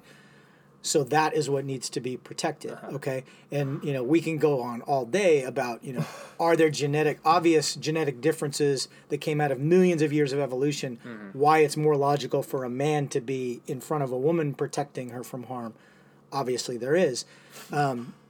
But the thought that it's because you know we don't oh sweetheart you can't handle this that would never cross my mind. No, you know, right. Not at all. you know, yeah, it's uh, not not for a moment. Mm-hmm. Um, my my wife is a life and leadership coach, and and specifically she works uh, in the in the realm of female leadership, and Mm-hmm. we've had extensive discussions on this. Is is that uh, there's there's a misconception in the corporate world that everyone has continued to perpetuate that the only model of leadership is the male model of leadership. Yeah. So what happens to women in business is they come in, they try to conform to that male model of leadership Yeah. to prove they're just as good as the guys because they do it the same way as the guys, right? And that's again, you're going against millions of years when you try to do that. Yeah. So you know, I, I've had uh, I've had women, female commanders. I had a female hospital commander, one of the best leaders that I ever served with. She didn't try to lead like a dude. Yeah. She leaned know. into her strengths as a female. Right. Right. Yeah. yeah. She did. She tried. You know. Now she wasn't. When I went to meetings in her office, you know, she wasn't. You know, there wasn't potpourri, and she wasn't knitting. You know, Sure, Classic yeah. feminine things. No. You know, she was a soldier. She was a Yeah. she was a professional military officer, mm-hmm. but she didn't. You know, she didn't chew tobacco and spit in a in a spit cup either. You know, she you know she wasn't trying. So you know when in the corporate world when we're trying to force square pegs into round holes and convince women well you got to lead like a man or nobody's going to respect you. You, you got to cuss and be a ball buster Yeah. and all that you know.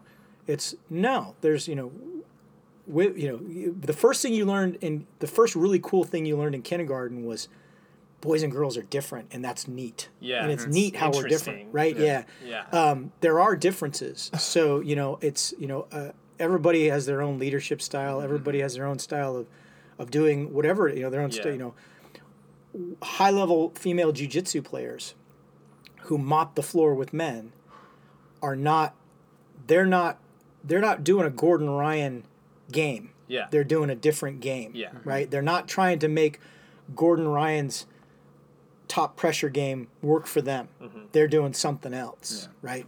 So, you know, w- we kind of got on a weird segue here, but you know, the, these the, these misconceptions come in many, many different forms Right. and have a lot of secondary and tertiary effects. I Yeah. guess is what I'm getting at. for sure. When it seems obvious that like, and correct me if I'm wrong, but it sounds like what you're saying is that fully realized femininity and fully realized masculinity are different and both equally powerful. Totally. and we're totally. together And- too. Yeah, right? yeah, yeah. They- they- and that and that inherently again fully realized those things inherently cannot be toxic because of you know if something is functioning the way it's supposed to it works Yeah. It's called health. Yeah, It's if, healthy. If these things were toxic, Sure. we would have perished as a species Yeah. millions of years ago. So Yeah. obviously they're not toxic. Yeah. yeah You know, And, and from where you sit, where did when did the cultural conversation when did it become almost a risk to even say, hey, men and women are different distinctly? gosh, I don't know when that was. I mean, you know, you had the you know you had the sexual revolution of the '60s and '70s. Um, missed out on that it, it's kind of been it's it's really been in stages. Yeah. You know, uh, Shapiro talks about it. You know Yeah. that. You know, first we had this, and now we got this, and first we had, and then we had this, and then we had this, and you know, now here we are at this. So um, it's kind of hard to pin that down. Um, I can tell you in the in the early days of the talk about you know gender integration into combat arms in the military. Um, I was against it because my whole thing was unless you can unless you can 100% show me that this enhances our ability to kill people and break things. Not not not the conversation shouldn't be we don't think this is going to be a detriment. Yeah. The conversation should be we do think we have we have good data to show that this is going to help. To me, that should always be the conversation. Yeah. You know, you don't want somebody handing you a, "Hey, we're going to take that gun away from you, and you're going to go into war with this gun. We don't think it's any worse." That's not the conversation. it shouldn't be any worse Yeah, yeah, we, you know, probably. ps Yeah. don't get it wet Right, Um, exactly. Yeah, it's not a conversation you want to have. So I was very much against it. But then, but I also see the other side of that coin. Yeah. And the other side of that coin is um, that there are women out there that want to do that. Mm-hmm. You know, and and of course, and the the argument that's made that was a little bit of a straw man argument, but it mm-hmm. is true, was well, not all men can do it either. No, that's true. Not all men can do it. Yeah. But you know, if if we're if we're dead if we're data driven, sure and you look at what the average man can do and the mm-hmm. average woman can do, not the average man versus the exceptional. Yeah. Right. Just average, average. Because yeah, because we're looking at curves on everything, right? Yeah. So, uh, you know, then you know, intuitively, it's going to be much more difficult. Yeah. But it's happening. You know, uh, multiple women have gone through Ranger School. Um, at least one woman woman got her SF tab and her Green Beret. Um, it's uh, women uh, women infantry has been a thing for a while. Um, women Marine infantry on the enlisted side has been a thing for a while, and I think they finally have a because the the uh, the Marine infantry officer selection is really really hard, yeah. And uh, they a lot of some women got permanently injured like Shoot. going out for that Yeah. um, and that that's that's been an ongoing thing for years. But I think I think a woman has finally passed that. Made it over point. that hump. Yeah, Yeah. But um, I mean, it's it's a thing now. So it's you know I, I would never I'm not on active duty anymore, so I don't have to worry about it. But, Sure. but even if I were, you know, I, I wouldn't try to swim upstream on that because it's a, it's a thing and it's over time it's it's going to work itself out. I mean, either it's going to work or it's not. And One, and to your point, you know, you had uh, your leader who was female, and Yeah. like you said, she didn't lead the way a man would. No, mm-mm. So it's one of those things of the function will find it. Yeah. Uh, the way the way these things function will work out, yeah, it'll it'll figure itself out. and The- hopefully be even better. Yeah, the Canadian Army has actually been doing it for a while, like Mm-hmm. ever since the '90s. That's their hockey team, right? Yeah. Yeah, Same. but the Cana- so the Canadian Army has a thing though that because Minnesota. we we sent a team up to Canada. This was when I was in seventh group to do like an exchange thing with them, which was kind of weird because we don't seventh group is the one team that shouldn't be really doing stuff with Canada. I remember why that was, but they went and they uh, the our guys were told by the Canadians. They said, "All right, if you see we're going to be doing all these different military events," they said, if you see one of the females and she's falling behind or whatever, you don't help her. They're like, we have a regulation in the Canadian Army that if uh, if a soldier can't keep up, you know, and the, and the regulation was written gender non-specific, but Yeah. it, but it was written also at the same time that they gender integrated. So the reason for it's obvious. Yeah. They said if if a soldier can't keep up and another soldier is carrying part of their load for him, Yeah. both soldiers are subject to disciplinary action. Whoa. Yeah, because the you know because the thought process always was, well, as soon as something happens, uh, you know, a male's instinct to be protective Yeah. is going to jump in there, Yeah. and they had the foresight to kind of uh, to to head that off Mm-hmm. uh, ahead of time. So, Yeah. yeah. Well, how are you doing on time? Yeah. Uh, good. don't- yeah, I was just checking keep that. you- Let me make. I just want to make sure that. Yeah, please, please. I don't know you got to go back up conscious. north too, so that's Yeah. a bit of a drive. Um, shall we? I, I have like yeah. two more right. questions, and then we'll ask Let's the go. last question. Okay. Uh, one serious, one non-serious. Okay. On on the physician side and the cultural side, what was it like to go from things as extreme as literal gunshot wounds, trauma, like frontline trauma, to clinic settings where it's you know self-inflicted drug addicts and I have a sneeze and my nose hurts. Just those two settings. What's it like to step out of one and into the other? it's uh it's different and it was Yeah. it was it was really different for me because uh I didn't you know unlike there there are ER physicians that deploy and work in ERs Mm-hmm. overseas right so you know for yeah you're gonna you know combat casualties but you're also gonna have your daily somebody just had an accident on the Yeah. fob or somebody has another it's you know sick call hours are over and they come in with whatever Hawkeye overdid it on this, you know, moonshine again. Whatever. Um, Yeah, yeah, yeah, something like that, or you know, uh, ob- uh, gynecological emergencies, you know, things like that. I had a, I got back from deployment, and uh, I was in the, working in the ER again, and there was a nurse in the ER who didn't really understand what my role was when I deployed. And She thought that I worked in an OR overseas, and she said, she said, "Yeah, I meant to ask you. So what?" Uh, What's your guys' so I, I and I was getting I had a patient come in that was a, a first trimester vaginal bleed Yikes. right and uh, so uh, I was getting ready to say that and she for whatever reason she said yeah I meant to ask you so what was your what was your guys setup to to deal with something like that and I think I think because she was saying um, she knew that the unit that I was deploying with was all male so I, I think it didn't quite click in her head. She was like, "Well, you know, what did you do for like a chaperone or something like that?" And I said, "Yeah. So, if when I'm deployed, if I'm seeing a vagina that's bleeding, it's because it hit an IED. so that's a totally different, Totally thing. different Yeah. operation. Yeah. It's- I don't see, you know, Yeah. I, I, I don't have stirrups and a speculum in my aid bag. It just doesn't work that It's in way the other. yeah it's yeah. it's not that way but Mm-hmm. yeah it's it's a it's a profound difference and you know you see uh I, I, and I got to say so military ERs are actually way worse Mm-hmm. for seeing stuff that you probably shouldn't be seeing in an ER Mm-hmm. the reason being because it's free Ah, right okay. so you know the somebody sitting at home that is just saying you know what I think maybe I don't want to go to work tomorrow on the civilian side Mm-hmm. is coming up with a way that they're going to call their boss or do something, or maybe they're going to go to an urgent care, or maybe they're going to call in in the morning and say they have an appointment. In the military, they're like, "We're going to the field tomorrow. I don't want to go." All right, I'm going to go to the Wander ER with, Sure. because I don't have a copay. I don't have anything. I don't have- so our numbers, uh, it's and and I've been in meetings where I've had the numbers right in front of me. So in, in your typical uh, your typical civilian emergency room, pre Obamacare, twelve percent of your patients were what we call ESI fours and fives, so not emergencies, right? It's kind of a convenience clinic. That was twelve percent. Uh, Post Obamacare, that went up to twenty six percent. Okay, which we knew was going to happen because you we knew it was actually going to double. yeah, we had the Massachusetts model, so we already knew that was going to Yeah. happen, and it did. It went it very quickly. Went up to twenty six percent. Yeah. Uh, in the military, it's double that. It's fifty two percent. Whoa. Wow. So it's on a, it's on a typical day because I would come in every morning, and it would be in there's You know, there's a little a little slot on my office door because I was I was chair of the department. The previous 24 hour report would be right there, and I, and the upper right hand corner would say how many ES you know how many uh, level ones, level twos, level threes, level four and fives, and the four and fives were always between 50 and 52 percent.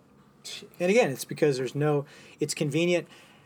The military culture kind of lends into it too, because you know guys will say, you know, oh, I got this going on, and somebody in their, some one of their friends or somebody in the chain of command will go, go to the, go as soon as we get off, go to the emergency room, Sure. because they don't, it just doesn't, It doesn't register register. Just- doesn't go register as there. being yeah, Yeah. being a, a wrong thing to them. Right. I, I had a call, I had a call from one of the units one time, um, and uh, she said, "Yeah, so I was, you know, the, everybody's saying." Not to go to your emergency room unless like unless it's like a real life threatening emergency. I said, uh, good. Good. That's what an That's emergency. that's exactly what. I want. like It's on the door. yeah, yeah, yeah. It's in the name. It's like Yeah. that meme. You know It's that, even an ac- It's a. It's an acronym. Right. It's ER. It's Yeah. an ER. Just you know the meme with Ben Shapiro where he's like, you know, she's like, where, and I, I don't, oh, I think we're talking about the Boy Scouts. He goes, the Boy Scouts is for boys only, and she says, where was that written?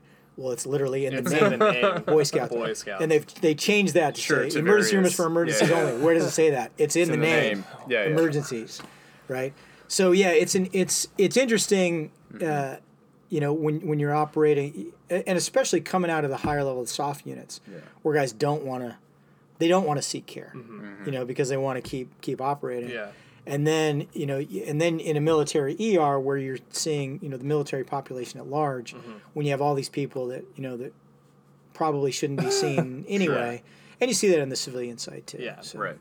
And then my second question is very self indulgent. Just being married to a medical professional, I found that some funny shit happens. Yeah.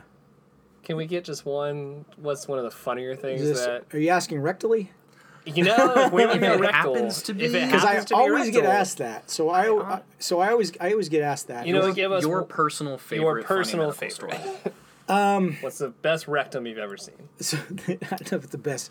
So we did have That's right. That's We a did nice have- rectum. so we did have an individual that come in. So people like to, and you know what's funny is when COVID started, mm-hmm. I predicted when the lockdowns hit, I said we're going to see an increase in rectal foreign bodies, And you were right. and I was right. Wow. To- In fact, somebody I think wrote a paper on it Are you serious? that it went up, and I said people are going to be home, they're going to be bored, They're gonna be curious they're going to be curious, and a little horny. Yeah, and so weird shit's gonna we're gonna see an increase, and sure enough, there was an increase. Wow. We had uh, we had a guy come in, and for years we referred to him as Buzzy, uh, who came in and the vibrator was still on. Oh man. They lost control of it. Oh. He and his partner lost control of it, and uh, we had to, he had to go to surgery. Did they Yeah. lose sight of it? But uh, yeah, so you so you could- if you could put the stethoscope on his stomach and hear it, and then we found out if you were quiet enough in the room, You. Oh. you could actually Buzzy. you'd hear like this low level Frequency. yeah yeah Oh, so we had to we had to call surgery damn. yeah and uh, surgery said they're like they're like yes you know we got him all prepped and everything we cut and then like it's, it's like once we got him open it was just follow the sound My God. yeah Oh, Buzzy. I wonder if they had their marriage analed. oh, man, bazinga that was- that was a good one You're fired. that fired. was a good one I, are am I fired? fired. Am I officially kicked off? Oh man! All right, this this episode is brought to you by Buzzy, the musical pooper. Oh my gosh. Um, all right, last question. We always ask our guests. This. we could talk all day. We just a- by the absolutely. way, we can tell that you've done this before. So, thank you, truly, thank you for your Thank time. thank you man thank you for got having me on i'm here. sorry we it took so I, how many times did we say we're going to do it this week? I and we mean, moved it? I didn't even Yeah. keep track of that Yeah. because it, it was always the PS. Just Right. Hey, Yeah. by the way, Yeah. would love to have you Yeah. come on my show Yeah. because I just want to meet you in person Yeah. and get to talk. Well, I'm to so you. glad we finally got to do I it. feel really fortunate that you came down. Yeah. Truly, thank you. Yeah. Well, and, thank you uh, for having me. I want to come down. Now that I've seen the place, I'm like, Yeah, wow, I I- totally want to come down And here they do, out. uh, we do, we do uh, BJJ twice a week. Nice. Yeah, Um, uh, I think Void uh, is the- 6.30, Okay. Yeah. 6.30 Tuesday, Thursday. Nice. We do. So you can teach them. So a you little come something. here. something. Okay. Yeah, bring some Um, gray beard gis. Yeah, Nice, yeah. yeah. Suit it We'll make sure Yeah. they comp your your sessions and all that. Obviously, obviously. Yes. um, but last question. It's one of our favorites to ask. What does it mean to you to be a Texan? What does it mean to be? To me, it, what it means to be a Texan is uh, to be self-sufficient, to be to say what I mean and to mean what I say. if I had to sum it up in, in one thing. Have you thought about this succinct. before? Because that was pretty. No. right That was like point. right off Now, the now cuff, I've yeah. said that before, but not necessarily in conjunction with being a Texan. Yeah. But I think that kind of sums up a Texan. You know, if a Yeah. Texan tells me something, You if a believe- Texan tells me they're going to be somewhere at a certain time, They're there. I don't have to second guess that. You Yeah. know, that's if a, if a Texan tells me, no, you don't want to go that way, you want to go that way. yeah.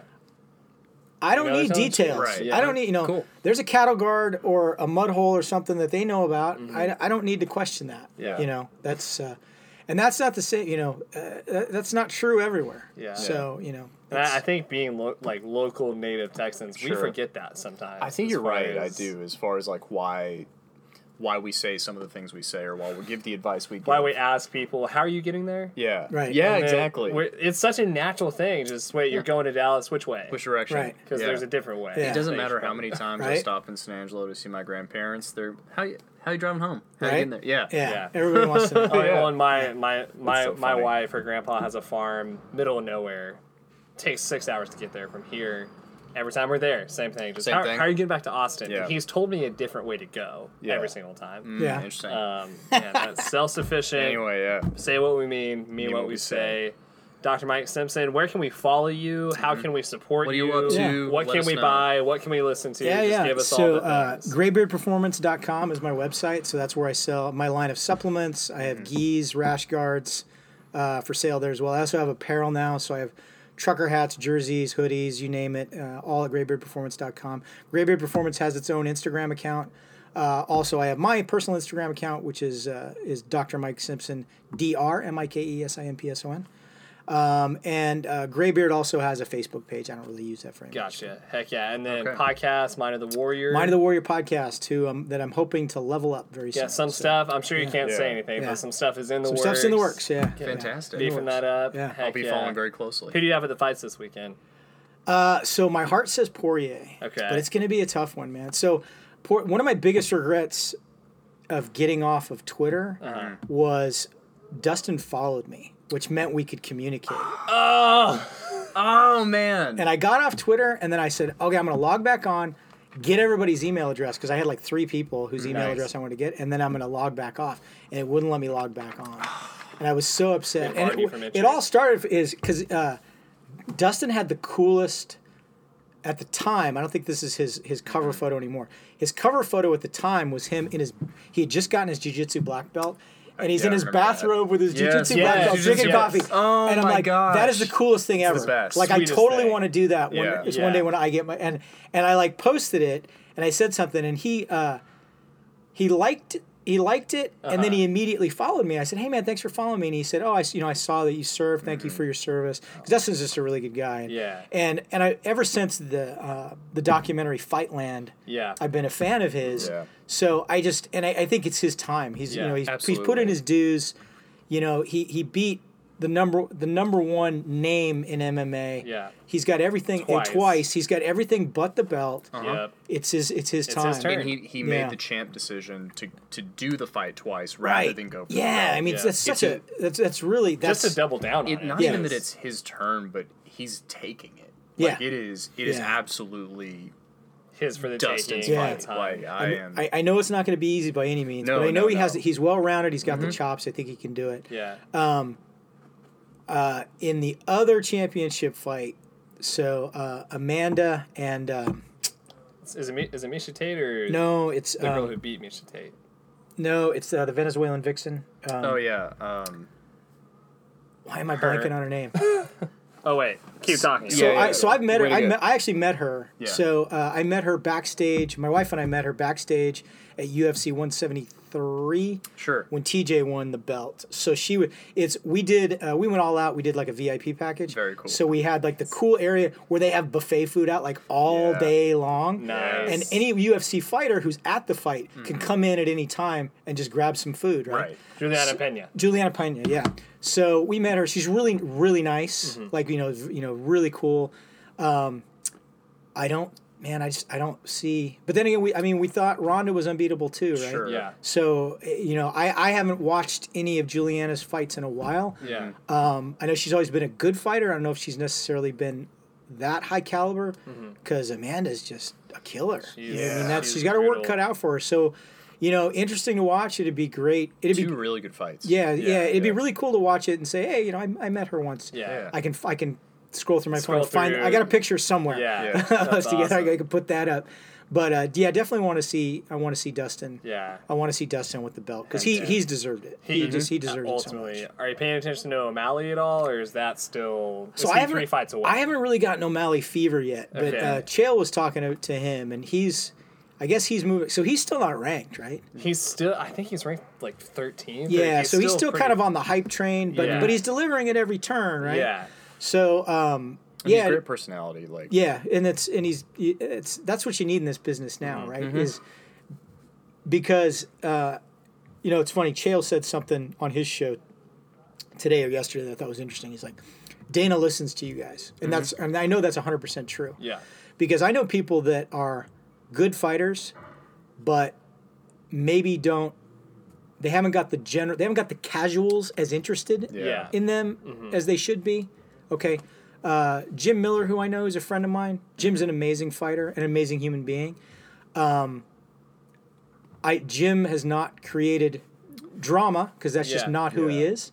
He's and not. he's not going to go there either. I no, he, he doesn't. He doesn't. Uh, he's like, I'm not going to manufacture a fake personality. Yeah. I'm not gonna. I'm not going to try to be the heel. I'm not going to try to manufacture some fake drama yeah. and it, it's and unfortunately, you know, we, we are in a situation where uh, the best fighters don't always get the fights that they necessarily Yeah. need to progress. Yeah. I think Tim was a pretty good example of that. Yeah, you know, yeah. I, I wondered for a long time. You know, it's like you got a pretty much a real life Captain America right there. Yeah. Why are you Why not capitalizing? Why on not that? just completely pour it Yeah. all in Why there, are you right? just totally not capitalizing? And it's, Yeah. I mean, you look at, uh, you know, Colby Covington. Yeah. It's so obvious what he's doing, and Yeah. it works. Yeah. But it's not many people are willing to take that much heat. Mm-hmm. Yeah. To get their paydays. Yeah, it's um, you know, Chael always did it in such a way that it was so over the top So over the top. that yeah. you could tell this is the. You It was WWE. Yeah, He this- really was. He was the one who This is brought a- wrestling Yeah. perso- personas Yeah. to this this is an act. He's not that. And play. I mean, even if you didn't have the dichotomy of in interviews, he's a totally different person. Yeah. Yeah. It, it was pretty obvious, Yeah. right? Um, but with some people, I mean, that would that would have to wear on you over Oh, time. yeah. You would have to. You know, yeah. you, you hear about you know like Andre the Giant being like mm-hmm. legitimately upset at hearing people boo him. Yeah. You mm-hmm. know, like really internalizing. that. Yeah. Yeah. You know, so you got to you know guys like Colby and stuff like that. It's uh, It's gotta hurt after. a yeah, while. being the heel, you can mm-hmm. you can only do it for so long. Yeah. You know, and I'm sure the not- money is only worth it to a point. yeah, Right. Like when Jon Jones heals, he doesn't really go full heel, but he is being himself. Yeah. Yeah. Oh yeah. You know, when, when he calls DC, "Hey, pussy, are you Yeah, still there?" he means it. that's real. Yeah, that's real. That's Jon Jones. yeah, that's that's real. When you saw him like you know powerlifting and wearing Dockers on whatever Right. interview that was, Yeah. you're like, that's not real. That's Yeah, that's a- staged. Yeah, that's Yeah. staged Yeah. attack. Yeah. yeah, I want Jon partying and you know yeah. calling people out. That's Yeah, the Jon. I That's want. the Jon that we want. Yeah. Yeah. Heck yeah. I just had I had to Yeah, no, it's fair. fairness, Yeah, like yeah. fights with this It's week. I had to ask. Doc, truly, thank you so much for your service. Thank you both, man. First and Thank you foremost. Thank you for keeping people alive, but also respecting those that Yeah. have died and just for being who you are. We really appreciate it. Thank you, man. I appreciate you guys. Thanks for having me on. Awesome.